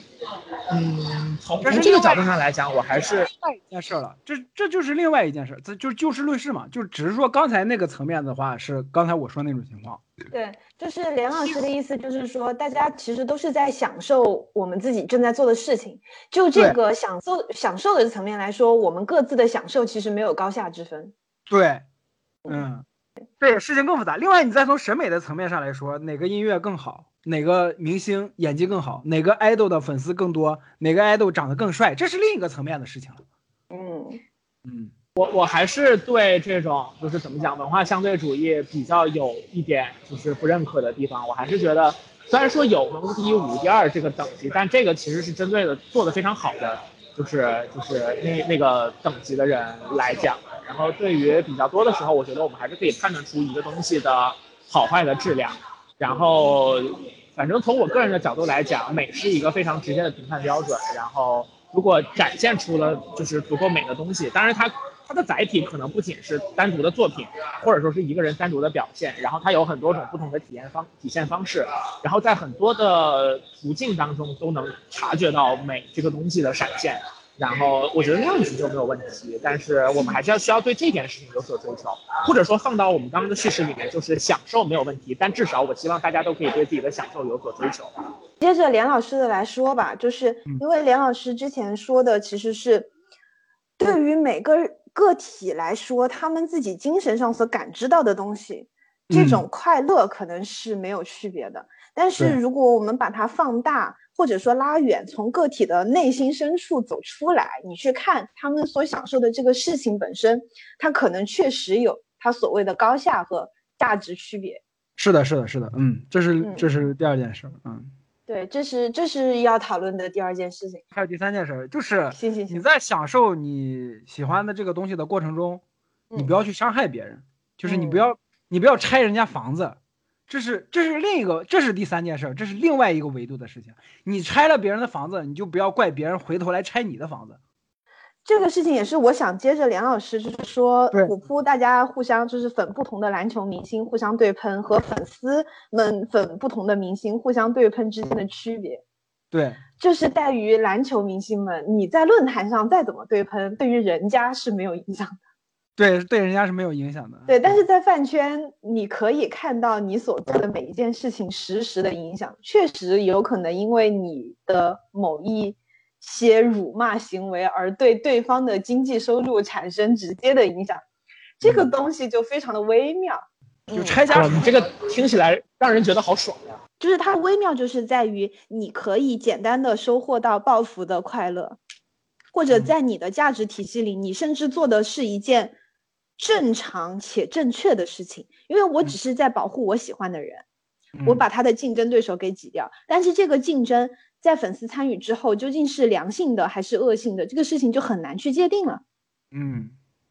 嗯，就比如说，就是某一些演员会提到说自己本身接到了某一个剧本，然后因为有就是剧方有了更好的流量选择，而把一些拥有演技的人给挤掉了。那么嗯这个东西到底是良性竞争还是恶性竞争呢？对于嗯剧方来说，他们其实可以挣到更多的钱，就这个层次来说的话，它是对的呀。但嗯是对于某一些对于电视剧有艺术追求的人来说，就觉得这是一个恶性的竞争，因为你其实最后看到的作品可能质量上面打了折扣。对，嗯，对，那么从这个层次来说的话，它是一个恶性的竞争。所以这也是为什么大好多电影电影圈的人都在说呼吁艺术艺术院线的引入，就是你你要允许这部分的作品的存在，或者说你要你不能光是小鲜肉啊，你不能光是流量这些东西啊，你也要整一些，你也要整一些好活啊，是不是？你像去年那个《隐秘的角落》就是多好，对吧？对，我觉得这个也也从另外一个隐秘的角落是今年的，还没有到二零二一。啊，对，今今年的隐隐秘的角落多好，是不是？你整你你你就是这样，就是你搞这些流量，搞这一套可以，但是你要预留出来，就整一些好活的空间啊，你不能嗯大让大家全部都让大家全部吃屎，是吧？大家全部中全中国十二亿人都在吃屎，那那那那我不想吃屎怎么办？你得做点好吃的东西啊。其实这个艺艺术院线联盟这个，其实在那个一几年的时候，然后就我我今天在上海，然后就查到这个公众号，然后其实他们做的还可以。这几年其实做的逐渐越来越好，但是二零二零年年初的时候，艺联然后花大价钱引进了一批奥斯卡那个就是提名的电影，结果因为疫情的原因，然后几乎全砸在手里了。然后接下来艺联的就是未来的前途也非常的暗淡不明，这个事儿让我在年初的时候难过了一个星期，嗯。真的是很不容易啊。呃，话说回来啊，就是梁老师提到这个情况，也让我就是就是再次回到之前的那个话题，就是我们国家的这个艺术市场对于偶像这个行业的冲击，其实是一开始是没有太多准备的，所以我们其实实际上嗯没有一个配套的商业运作的成熟的机制。又回嗯到我们之前打比方的日本市场，那它其实是有很明显的区别，就是一些偶像参演的电视剧和一些所谓的高质量的，就是正儿八经的电视剧，他们在播放时间上就已经有了非常明确的区别，就是他把市场分开了。你什么样的人去消费什么样的东西，其实是有相对比较明确的一个选择空间在那里的。那嗯那那没有人会说啊，你山田凉介演的破电影，然后挤占了我们普通艺术电影的市场，就不会不会有太多这样的声音出现。嗯，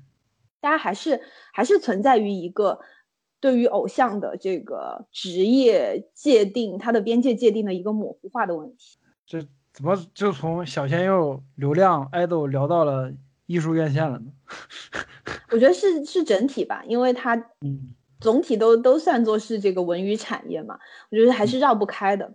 最开始我提到的就是关于在这个偶像行业的圈子里面，对于粉丝也好，对于偶像也好，就是都有比较大的束缚。我们之前一直提到的都是粉丝们在做什么事情和粉丝在这个环境当中受到的影响。那我同时觉得，偶像和和就是成为偶像的这些人也被这个圈子所束缚住了。嗯、比如说，嗯、我们会提到，比如说偶像，呃，就粉丝大家要做的事情嘛，或者说，嗯，我们说进入粉圈之后，你不做某些事情，你就会会被开除粉籍。比如我们之前讲到的做数据啊，去轮博呀，然后什么反黑啊这样那，你总归你要付出些什么东西。那么，那么偶像也是一样的。就比如说像之前一个蛮争议的东西吧，就是呃关于李老师的一段一段视频，就是他下班的时候，粉丝们在旁边就是迎接他下班，然后但是他低着头，一言不发，也没有和粉丝任何互动，就进入到了他的保姆车里，然后车就开走了。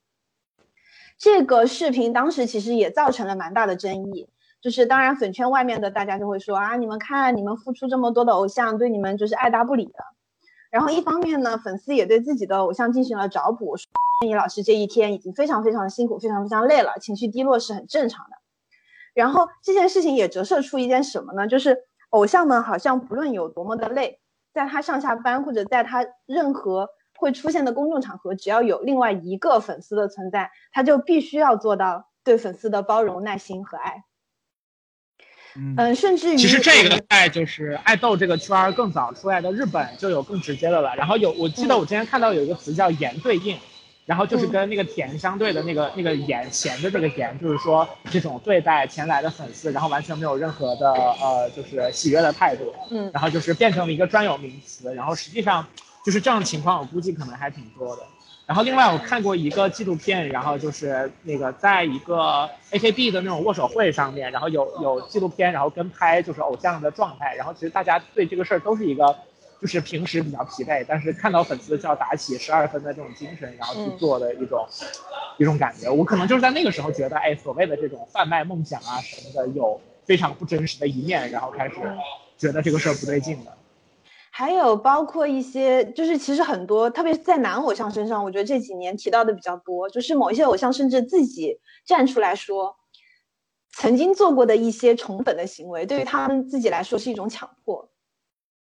嗯，比如说粉丝们喜欢听到的一些什么早安铃啊、晚安铃啊、什么亲爱的宝贝啊，就是这一类的东西，对于他们来说是一个比较勉强自己的工作，但是这似乎已经变成了偶像的义务之一。就不做这些，你好像就不是偶像一样，或者说，偶像都会做这一些。所以就是这也是我我忘了在以前的节目里面有没有提到过的事情，就是嗯大家一定大家一定要真实的面对自己，大家一定要真实的想清楚自己到底想要什么，就是虚你你说服自己的虚假那些理由，到最后可能会对你造成更大的伤害。你你会陷入一个就是不管是虚无的或虚无的那种想法中，或者说陷入到对自己对错那种纠结当中，这都是一个特别麻烦的事情，就是内耗对自己的内耗特别特别严重。所以就是不管是那些爱豆，或者说粉圈里面的这些姑娘或者是男生，大家一定要想明白自己到底想要的是什么。嗯。你想明白你想要的什么之后，你再去付，不管自己付出金钱也好，付出时间也好，付出精力也好，就付出付出之后，你得到了你想要的就 OK 了。大家不要后悔，也不要觉得说啊，我十几岁的时候追的那个明明星好傻逼啊，我觉得十几岁的我好傻逼啊，不要这样，大家不要这样，对。是是是，我觉得这个就你现在挺傻逼的。没有，我我接回我刚才的话呀，就是我为什么会觉得那样那样一个情景是非常荒诞的，就是因为粉丝们在做一些其实自己并不喜欢，就是没有人会喜欢坐在电脑面前一坐坐八个小时，然后只是在复制粘贴同一条微博。对，嗯，粉丝们在做一些可能不是那么喜欢的事情，是因为觉得这个事情对于偶像来说意义重大。偶像们呢，也在做一些他们不太喜欢的事情，比如说一些宠粉的东西，然后是因为他们觉得粉丝们需要这个东西。但是这种这种这种所谓的付出，有时候是错位的，就是偶像们看到粉丝们狂热的样子，也不一定都是喜欢。嗯，粉丝们。当当然，粉丝们看到那些宠粉的 视频还是很喜欢的。哎，本来我想说可能也不是太喜欢，但是我想到了 那个宝贝那个东西，我就觉得还挺喜欢。宝贝又是什么？是你是说他录那个什么宝贝啊晚安的那个视频对？对对对对，是是是。原来你喜欢的啊，林子。但说实话啊，我不是喜欢他说的那句话，我就嗯特别喜欢看他被人就是那种强非常勉强的感觉。他被人强非常迫了之后，但是又不得不做一些事情时候的样子，有的时候就是喜欢看他做不情愿做的事啊。走向偏离了，不对啊，这这和我的论点不太相同，但是我又不得不承认自己内心真实的感受，好吧？总结起来呢，就是说，嗯，就是某种程度上这些东西是错位的，所以说会让我觉得粉圈的这种粉丝和偶像之间的关系是存在一定的畸形，这是我觉得不是那么喜欢这个圈子的原因。有时候我就会看到看到他们说，看到某些偶像说自己很疲惫啊，面对粉丝不是特别开心啊。之类的时候会想你们到底是来干什么的？然后我为什么会这样觉得呢？可能也是因为我自己到现在也没有理清楚，嗯，就可能我自己因为没有这种需求，所以说无法去想象和感受到偶像们成为偶像究竟是在追求什么东西。不要想那么多，就是追求钱啊！利益啊，追求利益也不全是吧？你看，全世世界上挣钱的挣钱的职业这么多，或者挣钱的渠道这么多，偶像其实不算是一个轻松的职业，哎，你那个什么，也不是吗？哦，你看对不起于老师我觉得你忘了刚才于老师举的那个例子了吗？就是会被剪掉的例子。嗯，哦，好好好，就为了你看图，为了图名图利是吧？这都是一个捷径。我不需要做多大的努力，我只要可能对着粉丝笑一下，哎嘿一下，比个屁，比个心一下，全了。是就是有道理。或者嗯在镜头面前被强迫做一些事情，粉丝们就会双手把钱奉上。对啊，就是吧？就是有捷径，有捷径，大家为什么还要走那条艰苦的道路呢？而且就是你在现实生活中经常被强迫做一些不情愿的事情，而且没有钱。对啊，好的，我能嗯看出来鱼鱼是一个 资深的社畜。老社畜了。对，而且就是，尤其说到下班这个事情，就是对粉丝的态度嘛。就有的时候你半夜接到客户的电对电话，你还是要非常好的语气跟他解释，傻逼，你不睡觉啊？这是没有办法的事情。然后那边电话那头就会说：“傻逼，我真的不睡觉，我就是不睡觉啊。”对，就不是还有一些电话客户那头会说傻逼，我睡觉我会给你打电话吗？对，就还有一些客户喜欢凌晨开会，什么三点、四点、五点，就是还是有很多辛苦的工作，并且可能收入还不足不如他们的百分之一吧，我只能这样讲。嗯，那我可以理解了。那其实如果真的可以挣这么多钱的话，让我强颜欢笑，我其实也是可以的。我觉得整体上来讲，无论是饭圈还是说现在的综艺，然后或者说是这种很多很多就是小偶像都会去参加综艺什么之类的，其实都试图在电视，然后在荧屏上去创造一些可控的，呃，一些很很暖，或者说很酥，或者说很怎么样的点。其实那些东西它的背后是人对于真正的温情，或者说是这种理解，然后交融，产生连结这样的时刻的一种就是期盼吧。然后我觉得，其实很多时候我们在看电影，然后剧，然后文学，然后其实都是试图呃去重温，然后或者说是去寻求这样的点，去重新咀嚼我们的生活。但是真正残酷的地方，可能是在于这些东西本身就是有限的，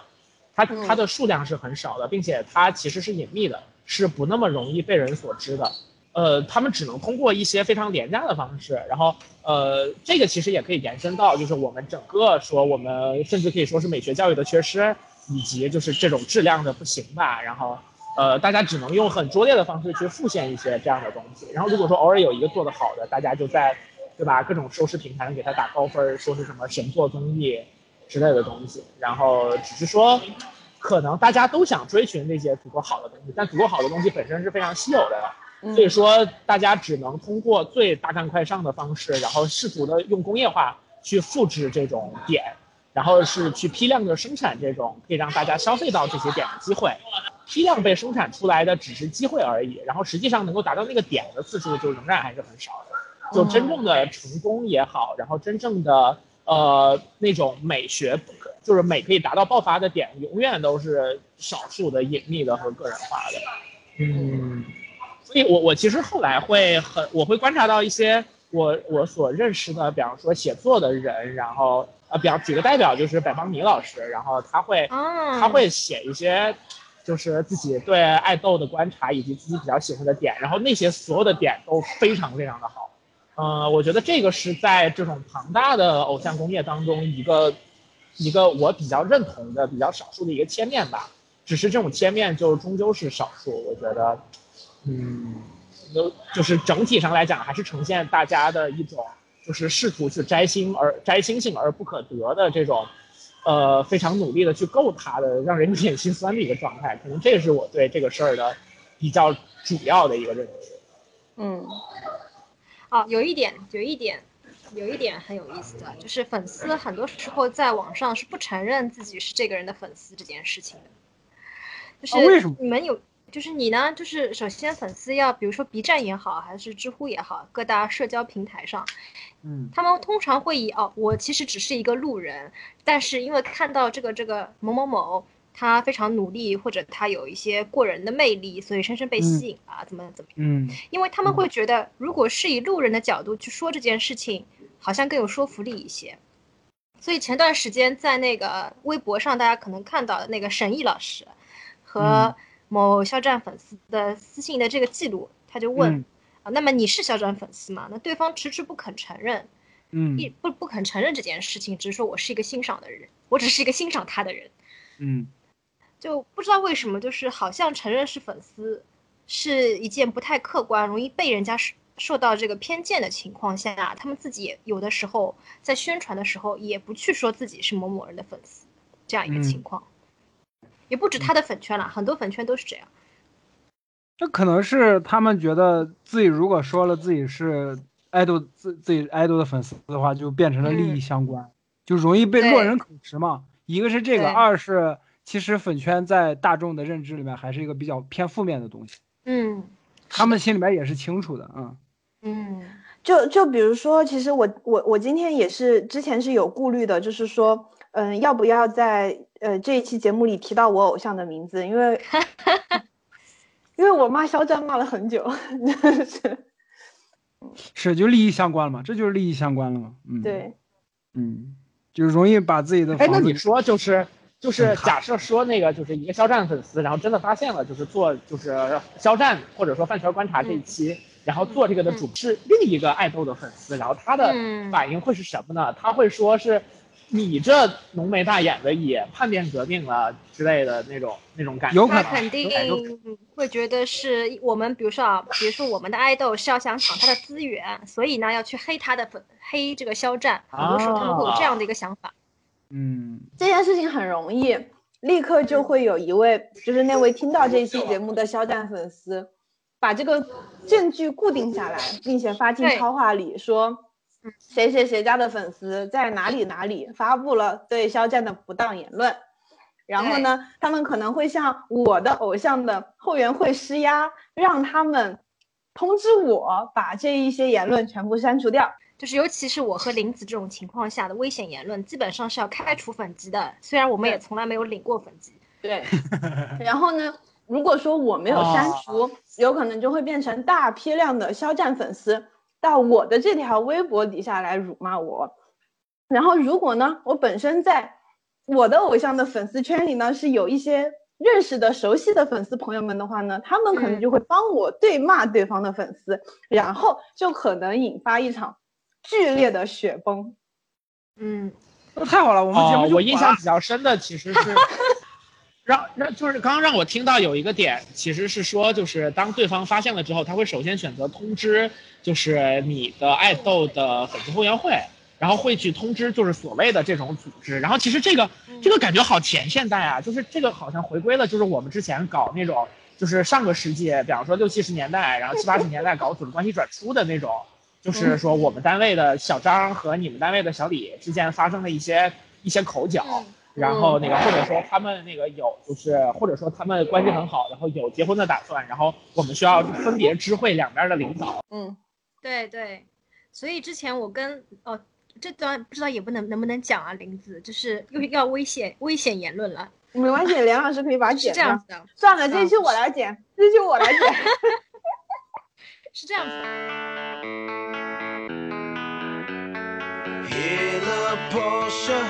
I wanna try ya. Crazy baby girl, there ain't nothing like ya. 好的，这段会全部剪掉。我完全没有听明白在说什么，就 这就是你知道，就是说一个只要形成一个小圈子，它就会有一些小圈子才会有的 对话方式。嗯，嗯，那哎你这是之前大家提到的吧？说什么粉圈有排外性，因为会有一些自己的暗语和缩写，甚至大家觉得这是一种刻意为之。我这个本身其实对这个就是我就是因为我不直接介入到这个圈子里面的任何行动，所以说可能我对这个圈子认知就是像刚刚这个我说的那个观点一样，就我就把它比作成一个塔，或者说一个很庞大的公司系统，然后呃最上层的人操盘，然后让下面的人按照咱们刚刚节目里面讲的各种各样的方法，或是利用你的善，或是利用你的恶。然后来完成各种各样的经济行动。你这个就是典型的赛博朋克二零七七，对，朋友们去玩呀。我觉得这件事儿就挺赛博的嘛，因为其实嗯确实是这样。而且最关键的问题就是这个环节当中，大家真的是各取所需。我想说的点可能刚好可以接到 AC 老师的这一段，就是，呃，我一直就是自诩为一个人文主义者吧，然后我所欣赏的好的作品，就是无一就是它其中感感人的点，无一要么是无一不是人的价值的彰显，或者是在悲剧的大背景当中，就是对人人的价值的被毁灭。从这个角度上来讲，我觉得整个的就是饭圈或者说偶像娱乐工业的体系当中，最让我觉得不适的点，其实就是这种对人的价值的矮化和物化。然后这这个东西从就是所谓的偶像失格，然后一个偶像必须要遵循某些特定的方式，然后剥夺自己一些正常生活的权利，到就是所有的粉丝必须有统一的行动逻辑和行动轨迹。如果说你不遵循这套轨迹的话，你就不配拥有就是就是被认可的，然后对这个人的爱，然后你会被怒斥为白嫖或者是什么之类的。然后对于所有的这一套试图框定一个人喜欢另一个人方式的这种体系，我都是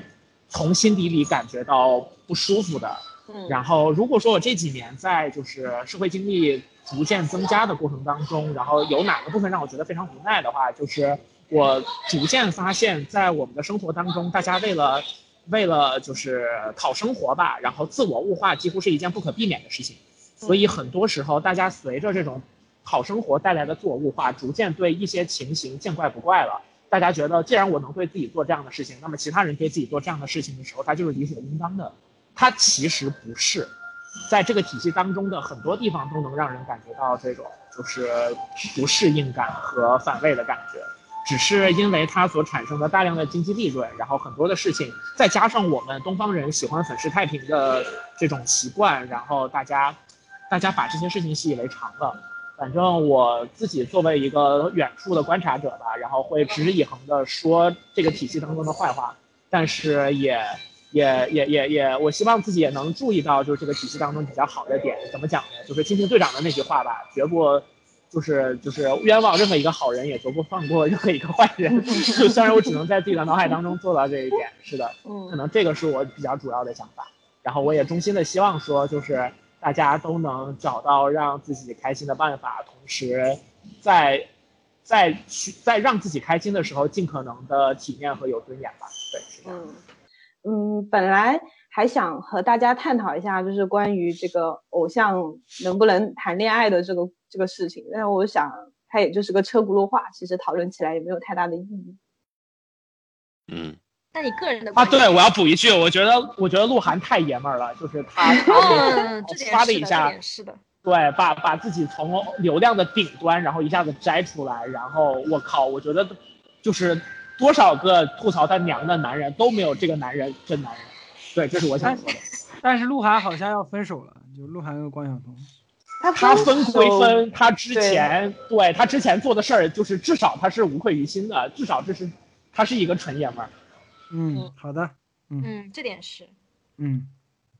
就是说我自己对这件事情的看法嘛，就是对于，就是就是大家都是人，我这出发点就非常的形而上了，我就觉得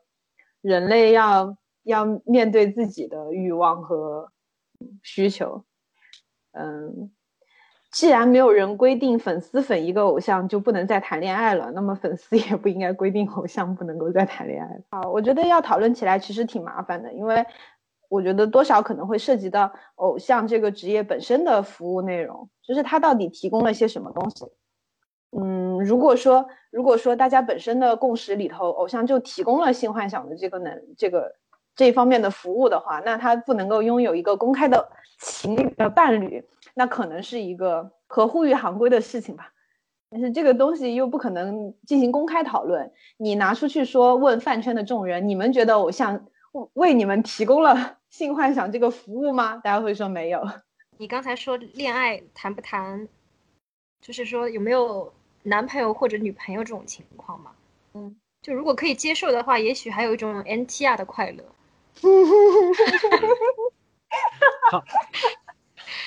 又到了每期、嗯每期熟悉的报性癖的环节了，就是于于老师，你就是说，你仗着我没有办法公开你的社交账号，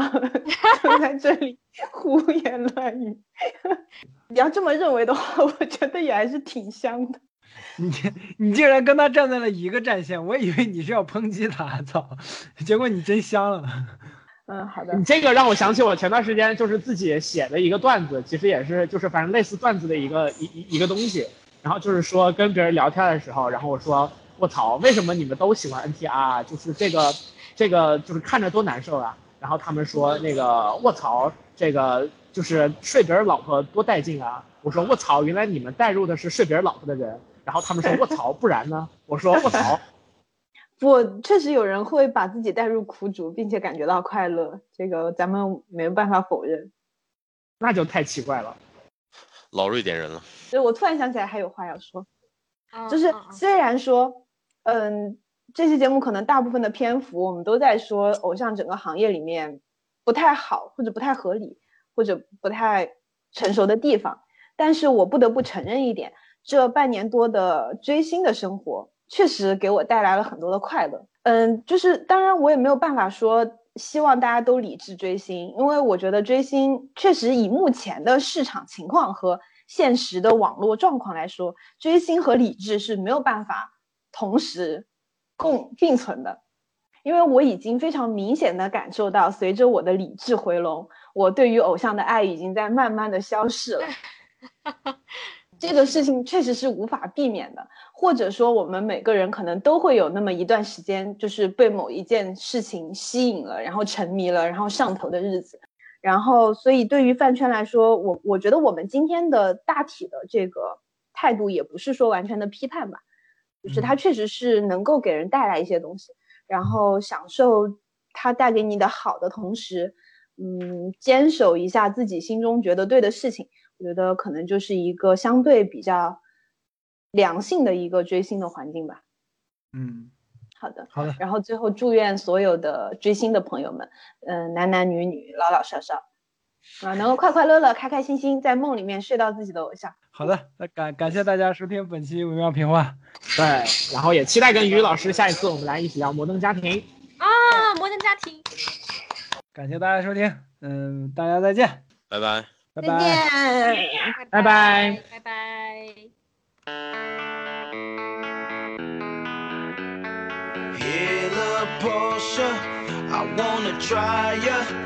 Crazy baby girl, there ain't nothing like ya. Hella Porsche, so right I had to get ya. But bag it up, let's roll, roll, roll, roll. Girl next door, you sexy thing, you turn me on. I need a private show. Here on the lawn in my garage, I take you on the road. Hey Porsche girl, you know what I wanna do. Come and let me slide under so I can work on, work on celebrate this champagne pop off, yeah. And we can turn the clocks off, no rush, baby, we can just park somewhere. I, I, I don't need nobody's permission, yeah. No keys, we push start to ignition. Say, hey, love Porsche, I wanna try ya. Crazy baby girl, there ain't nothing like ya. Hey, love Porsche, so right I had to get ya.